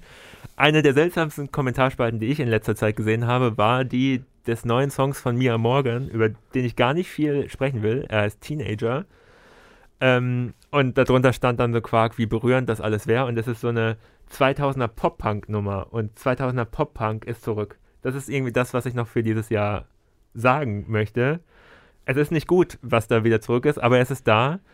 Ähm, angefangen mit Olivia Rodrigo. Also bis auf die erste Single, alles was danach kam, war irgendwie sehr Anfang 2000er mit Gitarren. Ja, Good for You auf jeden Fall. Good for ne? You, Den dann Song auch, äh, als, ähm, ah, ich vergesse immer, wie die zweite Single heißt. It's cool out here. Nee, it's. Was auch immer. Keine Ahnung. Brutal. It's brutal. Brutal könnte sein, ja. Ja, Ja. irgendwie, irgendein Adjektiv. Ihr Irgendein wisst schon, was ich meine. ja. Ähm, und dann eben diese Mia Morgan Single. Dann gab es natürlich noch ähm, den einen Song vom Billie Eilish Album, über das wir gar nicht gesprochen haben, aber irgendwie hat man das auch gleich wieder vergessen, das Billie Eilish Album. Ähm, den Titelsong? den Titelsong, der jetzt Ever? kein Pop-Punk ist, aber so eine in so eine Anfang 2000er Rock-Richtung auf jeden Fall geht. Wie auch, äh, wie hieß die denn, die äh, America, Taylor Swift? Nee, nee, die, die, die den ersten Wettbewerb so Kelly gewonnen. Clarkson. Kelly Clarkson, was in so. so eine Kelly Clarkson-Richtung ging. Und jetzt habe ich vor kurzem entdeckt, Gail hat 34 Millionen Klicks auf YouTube mit dem Song ABCDEFU. ähm, Clever. Clever. Genau, und das ist ähnlich bei Olivia Rodrigo. Also eine Mischung aus diese Anfang 2000er Gitarren, aber so simpel wie möglich. Also es werden einfach nur Power-Akkorde gespielt, in leicht verzerrt, damit es sich so ein bisschen edgy anhört. Und darunter ein, moderner Beat. Also das scheint gerade irgendwie ein Ding zu sein, was die Leute, Ja, die Jugend anspricht. Ja. Vielleicht, weil, also die Interpreten sind alle jünger als die Songs, von denen sie inspiriert sein könnten. Also irgendwie covern die gerade Oldies. Aber vielleicht, also ich habe mal gelesen, das ist wohl die übliche Nostalgiewelle. Also man ist immer nostalgisch für das, was 20 Jahre ungefähr zurückliegt. Alles, was jünger ist, denkt man, ach nee, das ist ja Kram von, von früher, das ist all. Aber irgendwann schwappt eben diese Nostalgie über. Und Ja. darf ich da eine andere Beobachtung anschließen? Ja. Ich habe das Gefühl, Nostalgie kann auch vererbt werden. Weil so Sachen wie das für mich als 26-jährigen Bub, der 95 geboren wurde, dass irgendwie aber Nostalgie hervorruft, ist ja eigentlich Quatsch irgendwo, weil ich war. Nein, aber es sind 40 Jahre. Ja, da, Das ja, ist die, genau, also ja, es ist der 20 Jahre Rhythmus, genau. genau. Deswegen, Ach so, meinst du das? Okay, ich dachte Ja. jetzt, ja, nee, so vererbt sozusagen. Ja, ja. Man kriegt das so mitgegeben einfach auch. Ich bin da äh, gerade ausgestiegen, aber gut. Naja, aber was hatten wir die letzten zehn Jahre? Also wir hatten EDM ganz groß, was im Grunde äh, 90er Jahre Eurodance war, nur aus Amerika. Und es war alles sehr technoid, wie, wie in den 90ern. Und auch ein, der Gangster-Rap kam wieder, Aber daran äh, kann ich ja. wie in den irgend- 90ern. Und jetzt sind die wiedergekehrten 90er vorbei. Ja, aber die interessante Frage ist ja, äh, irgendwie ist ja diese Spirale dann beendet, weil ja, also, wenn du immer nur Retrowellen hast, dann kommt ja irgendwann nichts Neues mehr dabei ja, raus. doch, doch, ne? doch. Also ich meine, das, wie die Songs jetzt klingen, ich meine jetzt gerade der Anfang, ist ja auch ganz anders trotzdem wie Anfang der 2000er. Ja, Also die Beats, die aber trotzdem, sind, ja, ich weiß nicht, aber ich finde, wenn du jetzt die 90er Jahre mit den 70ern vergleichst, ist es ja ein extremer Unterschied. Oder meinetwegen die 80er Jahre mit den äh, 60ern oder so. Also du hast ja nicht mehr diese krassen Unterschiede, die du früher hattest innerhalb der Jahrzehnte. Und jetzt sind es halt, also ein Song, der jetzt rauskommt, der hat halt sehr deutliche Referenzen daran und es ist jetzt nicht so ein totaler Umbruch. Und ich habe schon ja, das ich Gefühl, glaube, ähm, aber bei Musik ist es vielleicht auch so ein Fortschrittsding. Jetzt hat man halt die digitale Technik, da ändert sich jetzt nicht mehr so viel dran. Also an der Art, wie wir Musik produzieren, wird sich wahrscheinlich in der nächsten Zeit nicht so viel ändern. Man oder vielleicht, vielleicht fehlen die großen Ideen Ja, oder die Alles schon mal da Zukunftsvisionen. gewesen. Ne? Ja. wie der Kraftclub sagte damals. Ähm, ich wollte eigentlich noch eine Anschlussfrage stellen an diesen einen YouTube-Kommentar mit dem, das hat so mein Leben verändert oder das hat mich und meine Mutter wieder zusammengeführt. Das hat jetzt nichts mehr mit Fini Klima zu tun, aber mit dieser Reaktion. Habt ihr mal jemals wirklich so einen Song gehabt, wo ihr sagt, boah, das hat mein Leben jetzt wirklich so direkt verändert? nein. Weil ich habe auch, also Can a Ich will mich da save jetzt- your life? Nee, eben, ich will mich gar nicht darüber lustig machen, dass Leute sagen, das hat mal irgendwie eine wichtige Zeit begleitet. Das hat man ja auch, glaube ich, auch. Ja, klar, solche Songs, Songs, begleiten Zeiten, aber ich habe noch nie einen Song gehört. Soll jetzt keine Kritik an der Person sein, wenn das für die so ist, freue ich mich. Ähm, aber ich fühle das selbst gar nicht, sondern frage ich mich, sind wir einfach äh, Gefühllos. so gefühllos? Ich oder? hatte diesen Song in, in den Kopfhörern und dann wurde ich vom Auto überfahren, weil ich nicht gehört habe. Nein, äh, Ja, gut, das ist die andere Seite, aber dann kannst du ja keinen Kommentar mehr schreiben. das stimmt. Naja, du musst ja nicht tot ja, ich, ich finde es immer so ein bisschen befremdlich, zumindest wenn es um so Popmusik geht, wie bei Finn Kliman, so ein 3 Minuten Popsong. Ja, Wenn, d- das ist nie wirklich richtig tiefschürfend, oder in den seltensten Fällen kommen da irgendwie tiefschürfende Gedanken auf. Das ist Ja, das, eher so, also, ja, ich, aber, äh, ja, ich werde da immer richtig wütend bei und wahrscheinlich ist es äh, Nee, unberechtigt. äh, selbst bei äh, Bands, wo ich sagen würde, da steckt was in den Texten drin. Wir hatten ja zum Beispiel Japanik diesmal erwähnt. In vielen Texten steckt auch was drin. Aber trotzdem äh, fände ich es komisch, dass einem dann so ein Song so einen begleitet oder so, weil ich mir denke, das ist ja nur so ein ganz kurzes Kunstwerk, was irgendwie auch sehr vergänglich ist und das Leben ist doch viel mehr und die eigene Gefühls- und Gedankenwelt als Ja, so ein Song. Ich glaube, die Leute, es ist aber auch so ein modernes Ding, dass man einfach sehr überemotional Sachen ins Internet schreibt. Habe ich das Gefühl. Das könnte sein, Oder ist es so inspiriert von Filmen? Weil in, in Filmen bei wichtigen Momenten ist halt immer Musik dabei, die das Ganze unterstützt und das, dass man denkt, das muss auch im wirklichen Leben so sein. Dass ja, die aber, aber Zeit das Ding ist ja eben, Soundtrack dabei hat. ist, hat denn Musik noch, also ich würde ja behaupten, dass Musik mal einen viel höheren Stellenwert hatte, als sie es aktuell hat, weil dadurch, dass sie ja immer verfügbar ist, habe ich als Kulturpessimist eher das Gefühl, dass sie ja doch eher so eine Berieselung im Hintergrund oft Sag das mal der darstellt. BTS-Army. ja, ja eben. Deswegen, ich glaube, dass Ja, aber da geht es ja nicht um die Musik. Da Es geht's ja geht um was nie anderes. wirklich um die da Musik. geht es um das Gesamtpaket, Ja. sagen wir mal so. Och, weiß nicht. Aber also ich glaube, ich glaube schon, dass, dass so ein Tag, also Made, dieses klassische Made My Day, was ja gerne auch gesagt wird, so, ne, das kann schon sein, dass so ein Song, der einfach auch mal einen Tag irgendwie richtig schön versüßen kann, nochmal so das i-Tüpfelchen sein kann oder auch der, der Auslöser, dass du dich halt freust, wenn deine Lieblingsband zurückkommt und auch ein gutes Album bringt, Lennart, dann glaube ich, bist du auch happy oder so. Ähm, aber, Oder so.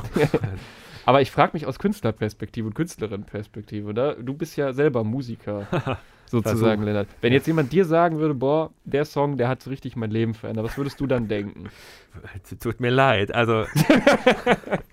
äh, ja, äh, Aber meint ihr die, die schade, dass du kein eigenständiges Leben hast. Ich, aber meint ihr die, meint ihr so Populärmusikerinnen und Musiker, die freuen sich so über darüber oder sind die ein bisschen, denken die sich so, boah, okay, das ist vielleicht ein bisschen viel? also, Also ich bin ja sehr Sch- zynisch und denke, die, die großen Leute, die wollen das und das ist darauf kalkuliert, dass das bei möglichst vielen Menschen so ist. Weil halt Ja. sehr einfache äh, Also Gefühle angesprochen werden, die auch jeder so erlebt. Und es ist halt darauf konst konstruiert, dass viele Leute sagen können, oh, das geht mir in meiner Situation gerade nahe. Darüber wird es verkauft. Äh, insofern würde ich sagen, die sagen einfach, oh, sehr schön, äh, schön zu hören, danke. Stream bitte noch tausendmal diesen Song. Ja, oder man macht es wie Bob Dylan, der im Interview meinte, jedes Mal, wenn er das Wort Hardcore-Fan hören würde, würde er äh, eine Angstgänsehaut bekommen oder eine Ekelgänsehaut bekommen. Ich habe das leider aus der Musik noch nicht so richtig authentisch, da ist wieder das Wort, gehört von irgendjemandem, dass die sagen so, ja, das ist wirklich ein bisschen komisch oder ja, ich finde das wirklich von Herzen toll oder so. Also irgendwie habe ich da, fehlt mir da so diese richtige, Naja, ich nicht kann deine ja, musikalischen Ja. Errungenschaften, Lennart, äh, runterspielen zu Ja. wollen, ne? aber, aber, ich, äh, ich, Es ist irgendwie, ich weiß nicht, ich bin da total hin und also her ich gerissen. kann ob ja das- schon auch verstehen, wenn Leute sagen, diese Musik hat mir irgendwie in einer schweren Zeit einen Halt gegeben. Ja, das dass heißt ja ich- nicht, dass es dein Leben bestimmt, Ja, ja, das habe ich auch schon. aber gehabt, dass du klar. dich Ä- irgendwie darauf zurück, also dass du dir da irgendwas drin findest oder fühlst oder so, das ist ja schon gut und ich glaube, das ist schon für MusikerInnen vielleicht auch was Schönes, wenn sie Ja. das gespiegelt bekommen. Also ich kann davon berichten, wenn man jetzt rein hypothetisch auf dem International Music Konzert ist und schon ganz schön angetrunken ist, dann den Sänger von den Lockers in Love im Publikum entdeckt, auf ihn zugeht und sagt, 35.000 Millionen ist der schönste Song, den ich in den letzten 15 Jahren gehört habe, dann reagieren äh, so Musiker eher verhalten.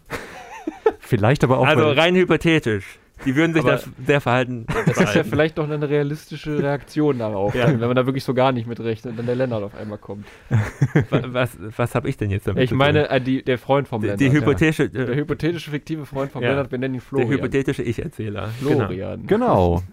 Wollen wir vielleicht noch zu einem Großereignis dieses Jahr kommen äh, und zu der Musik, die äh, der äh, Kanzlerin der Geschiedenen, Ausgeschiedenen ihr Leben so bewegt hat. Die, die Songs, die ihr Leben gerettet haben. Das ich, war ja fürchte, ich fürchte, wir müssen. Ja, Das wäre jetzt. Das steht nämlich noch auf unserem Zettel. Der Zapfenstreich. Das war ja eigentlich auch ja, Lennart guckt ein bisschen entsetzt. wo ist er hier gelandet? Ähm, aber es war ja auch eine ganz interessante Nummer. Ähm, und vor allem fand ich die Berichterstattung drumherum, weil also Angela Merkel hat sich ja von drei Songs waren zwei Pop-Songs, was ja eher ungewöhnlich ist für einen Zapfenstreich. Ähm, für mich soll es Rote Rosen regnen und du hast den Farbfilm vergessen von Nina Hagen, was ja äh, sehr aufgebauscht wurde. Was ich auch, also da finde ich weniger die Musikauswahl kritikwürdig als die mediale Berichterstattung. Weil es wurde, also irgendwie, ja, es ist halt im Endeffekt ein DDR-Schlager, der zufälligerweise von Nina Hagen gesungen wurde, die dann später mal auch nicht wirklich Punk gemacht hat. Das muss man ja auch sagen. Es wurde dann ja immer irgendwie geschrieben, äh, Merkel wünscht sich Punk oder so und Nina Hagen ist vielleicht optisch der Punk-Bewegung zuzurechnen und mit so drei Songs, aber sonst hat sie halt auch nie Punk gemacht. Und dieser Song nun überhaupt nicht. Es ist halt ein ja, ironischer Schlager, könnte man sagen, aber es wurde halt dann eben extrem ausgeschlachtet, weil es eben Nina Hagen ist, die so weird ist heutzutage. Aber war nicht auch das Problem an dem Song der Songwriter dahinter, der irgendwie Ja. eine, äh, also der, ja, als ich möchte, ich versuche gerade den richtig, den, den juristisch richtigen Begriff damit Pädophil. sozusagen, ja, als solcher Nee, ich äh, glaube, das wurde. wurde er wirklich verurteilt, äh, aber hat sich dann vorher umgebracht. ah, okay, Ähm, na gut, dann war wohl nichts. auch in der DDR ein offenes Geheimnis und er war halt auch ein vom DDR-Staat äh, geduldeter äh, und eben sehr erfolgreicher Songschreiber, was dann sogar Nina Hagen in einem Statement äh, mal ein einigermaßen normales Statement abgegeben hat und gesagt hat, dass äh, sie darauf hinweist, dass das eben dieser Song diese problematische Geschichte hat, aber dass sie davon ausgeht, dass Angela Merkel das ja wohl wissen wird. Da frage ich mich aber, ob sie das wirklich wusste, aber auch, also das ist wieder so ein komplett, also das, ich meine, das passiert ja hier selbst, dass wir sehr genau auf gewisse Dinge gucken und sie kritisiert, aber das ist mir selbst ein bisschen zu viel Kritik, Ja. glaube ich. Also lass sie doch ihre drei Songs da nehmen, Ja, ja. die jetzt auf den ersten Blick alle okay Ich sind. Ja, und ich will auch sagen, die sind so Okay, und man kann daraus schließen, Angela Merkel interessiert sich auch nicht so sehr für Nö. Musik. Da ja? ging es jetzt mehr so Also- darum, ne, die DDR-Aufbruchstimmung mit dem vergessenen Farbfilm, so das gab es da irgendwie nicht, wurde ja so äh, gesagt. Genau, Dann, und plus natürlich, es war auch ein Hit in der BRD, das heißt, es war vielleicht ein vereinendes Stimmt. Element. ja, super, dann Rote Rosen regnen, das ist auch ein Song, den kennen alle irgendwie, der ist so auf Abschied getrimmt, so. Genau, ich und das dann- gut gemacht, ich Und dann noch ein christlicher Song, weil Tochter vom Pfarrer und, Und CDU. Genau. CDU. Ja, also da war jetzt auch nichts Außergewöhnliches. Ja, eigentlich dabei. könnte man es so sagen. Gut, aber wollen wir dieses Gespräch beenden. Das Außergewöhnliche waren höchstens die war die Fake. Berichterstattung. Ja. Die, die Fake-Playlisten, die da entstanden sind. Ich glaube, ich ja, hab eine lustiger als die andere. Ich kenne- Gab auch eine von El Hotzo, nachdem du ihn schon. Aus bestimmt, welchen Gründen hast du eigentlich El Hotzo hier zitiert? Weil der Finn Kliman äh, gedisst hat. Ja, demnach müsst, müsste ich, Ich könnte El Hotzo auf auch- einmal gut finden. Ich könnte, ihn- ich hatte, hatte überlegt, ihn auch zu zitieren.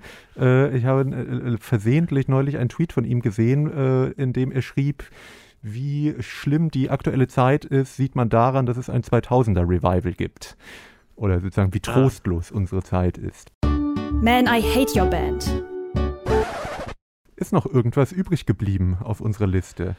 Irgendwen, nichts mehr übrig vom Doch, Jahr. Doch, Festivals haben wir noch. Ach so, Ah, ach, da Du buh. wolltest ja, stimmt. Eigentlich, Wir reden schon so lange. wir reden so lange und eigentlich, glaube ich, unsere Community ist vermutlich eingeschlafen oder hat abgeschaltet. Aber jetzt kommt Lennart nochmal um die Ecke, um uns nochmal so richtig in die Scheiße zu reiten. Denn Festivals sind ja glücklicherweise ausgefallen, die meisten, wenn man sich so Ja, die hier in Bielefeld gab es eins mit dem schlimmsten Line-Up e- ever, Provinz und Leoniden. Und irgendeine Kackband, die keinen interessiert hat. Und auch noch Poetry Slam davor. Also sozusagen Moment, nur, das war eine Lokalband. Die hören uns bestimmt. welche Lokalband Ja, war die du gerade als Kackband bezeichnest. Ja, keine Ahnung. Nee, ich aber- dachte, das wäre Ich auch, distanziere mich einfach. ich dachte, das wäre auch so ein Landstreicher-Booking-Ding gewesen. Nee, nee, nee. Nee. Ich glaube nicht.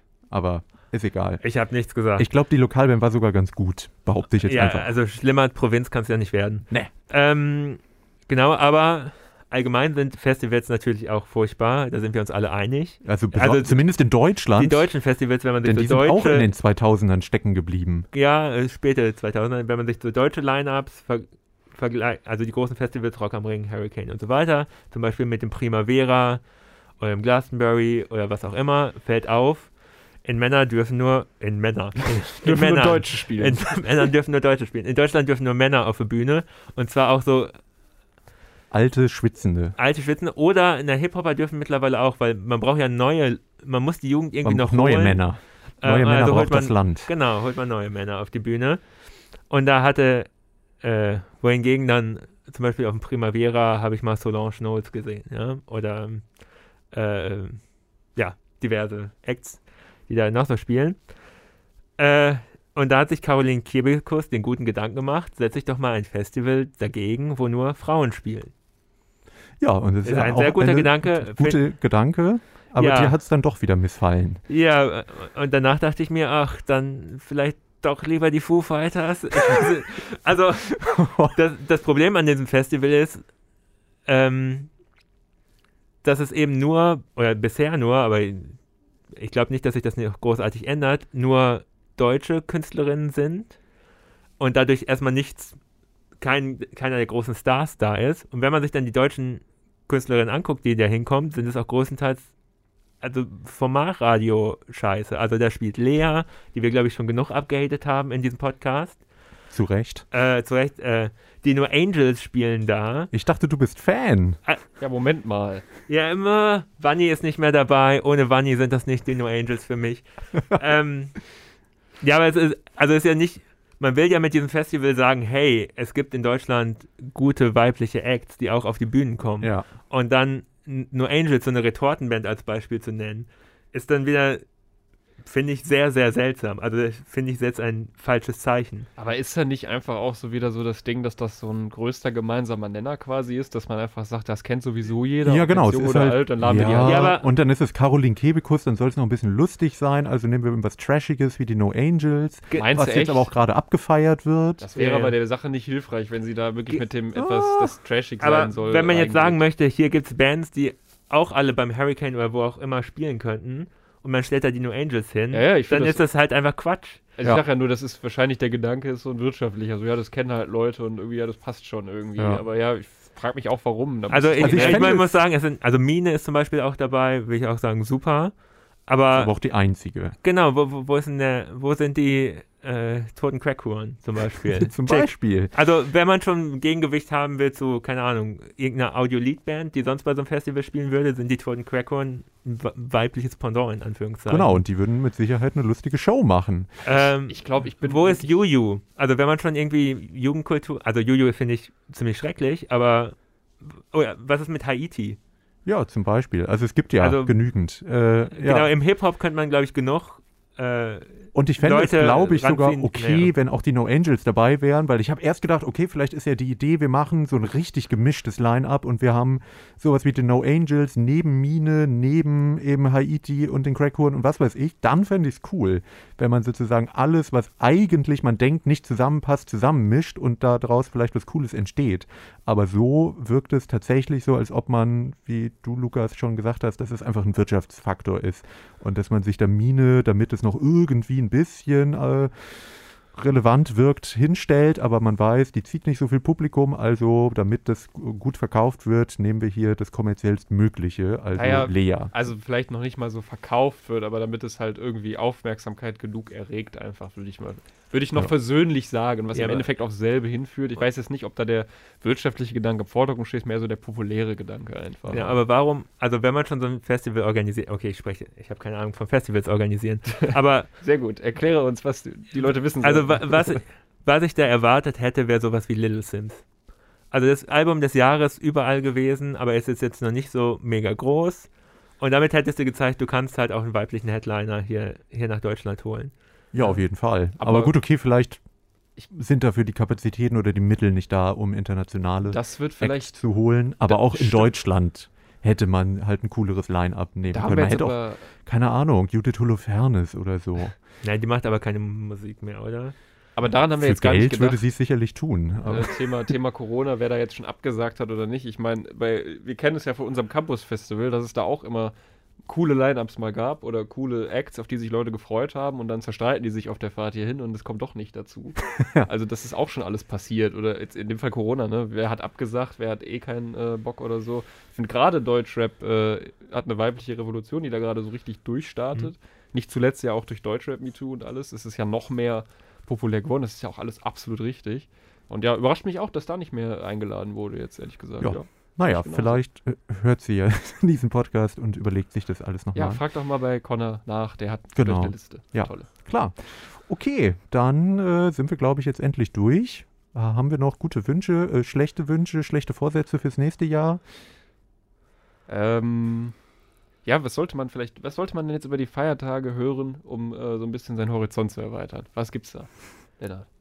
Ähm, also ich habe ja schon gesagt, gesagt, Tristan Tristan- Brusch auf jeden Tristan Fall. Brusch habe ich mir aufgeschrieben. Ähm, hu, hu, hu. Äh, ich habe sehr viel das, ähm, das äh, neue Album von Fortuna Ehrenfeld gehört.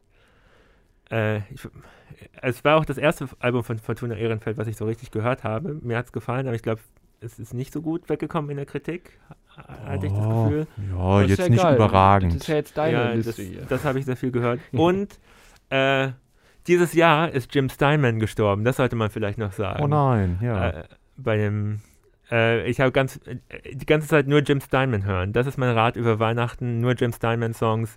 Danach geht es einem auch wirklich gut, weil jeder Song geht nach vorne und ist zehn Minuten lang. ja, immer einen davon und einen von Tristan Busch Ja, das ist eine gute Kombi. So sah ungefähr mein Spotify-Rap für dieses Jahr aus. Und dann noch äh, ein hier geremixtes Gut, dass ich Klavierstück. kein Psychologe bin. ja. Genau, ein geremixtes Klavierstück von Finn Kliman. Oh ja. Tatsächlich, muss ich mal ehrlich sagen, und das, das zugestellt, das mache ich, das, die Klavierstücke sind cool. Die finde ich cool, ohne Scheiß.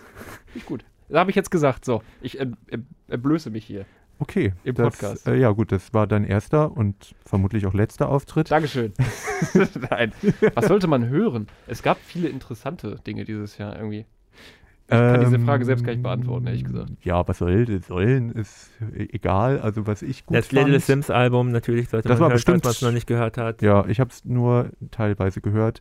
Ja, International Music war cool. Habe ich bestimmt aber auch schon mal an anderer Stelle gesagt. Ententraum, ein sehr weirdes, sehr, ähm, wie soll man das nennen? Es ist irgendwie gleichzeitig lustig und ein bisschen verstörend und einfach auch, ja, es, es gibt mir ein wohliges Gefühl, dieses Album. Und das sage ich eher selten über Musik. Ähm, ich bin ja auch immer noch für äh, Team Japanik im Gegensatz zu Lennart. Hm. Ähm, was haben wir denn noch so auf dem Zettel? Ja, vielleicht reicht das ja auch. Das reicht, glaube ich, erst. Mascha. Kyrella, das habe ich glaube ich noch nicht gesagt. Eine äh, Musikerin, die ich noch nicht so auf dem Schirm hatte, die aber eigentlich auch schon lange dabei ist, die Gedichte vertont hat von äh, dem DDR-Dichter Thomas Brasch. Äh, das klingt jetzt sehr äh, intellektuell verschwurbelt, ist es aber eigentlich gar nicht. Ähm, ist ein äh, schönes Indie-Album geworden und äh, ja, hat mir gut gefallen, hat mir irgendwie die Texte auch näher gebracht und es sind zwei äh, Duette dabei.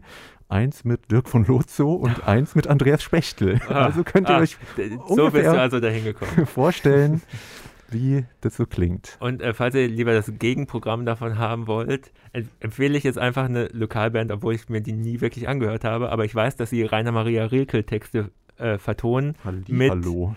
Oh mit, Gott, das äh, Rilke-Projekt? mit Death Metal. Sie heißen Mir zur Feier. Ist bestimmt gut für die Leute, die Death sowas Metal. mögen. Ja, Ja. auch das, das merke Und ich. weiblichem Gesang. Oh. Hm. Ja, ist ja auch nicht so Ey, typisch. ich freue mich dafür. richtig auf Tristan Busch. Da habe ich so lange nichts von gehört. Ich bin echt gespannt. Ich gehe jetzt gleich nach Hause und höre mir das an. Dann pass auf dich auf. Danke. In diesem Sinne äh, wünschen wir euch das auch und äh, sagen bis bald. Bald startet eine neue Staffel, das können wir ja schon mal sagen. Der, in, Und ist da äh, Ass immer noch dabei? Da ist Ass Ah. immer noch dabei und wird zum ersten Mal neu angekündigt, wie wir dieses Paradoxon auflösen wollen. Das weiß auch niemand, glaube ich. Aber Also nicht Zeit wundern. ist ja in diesen Zeiten auch äh, gar kein relevanter Faktor mehr. Nein. In diesem Sinne verabschieden sich Connor Lennart. Und Ass.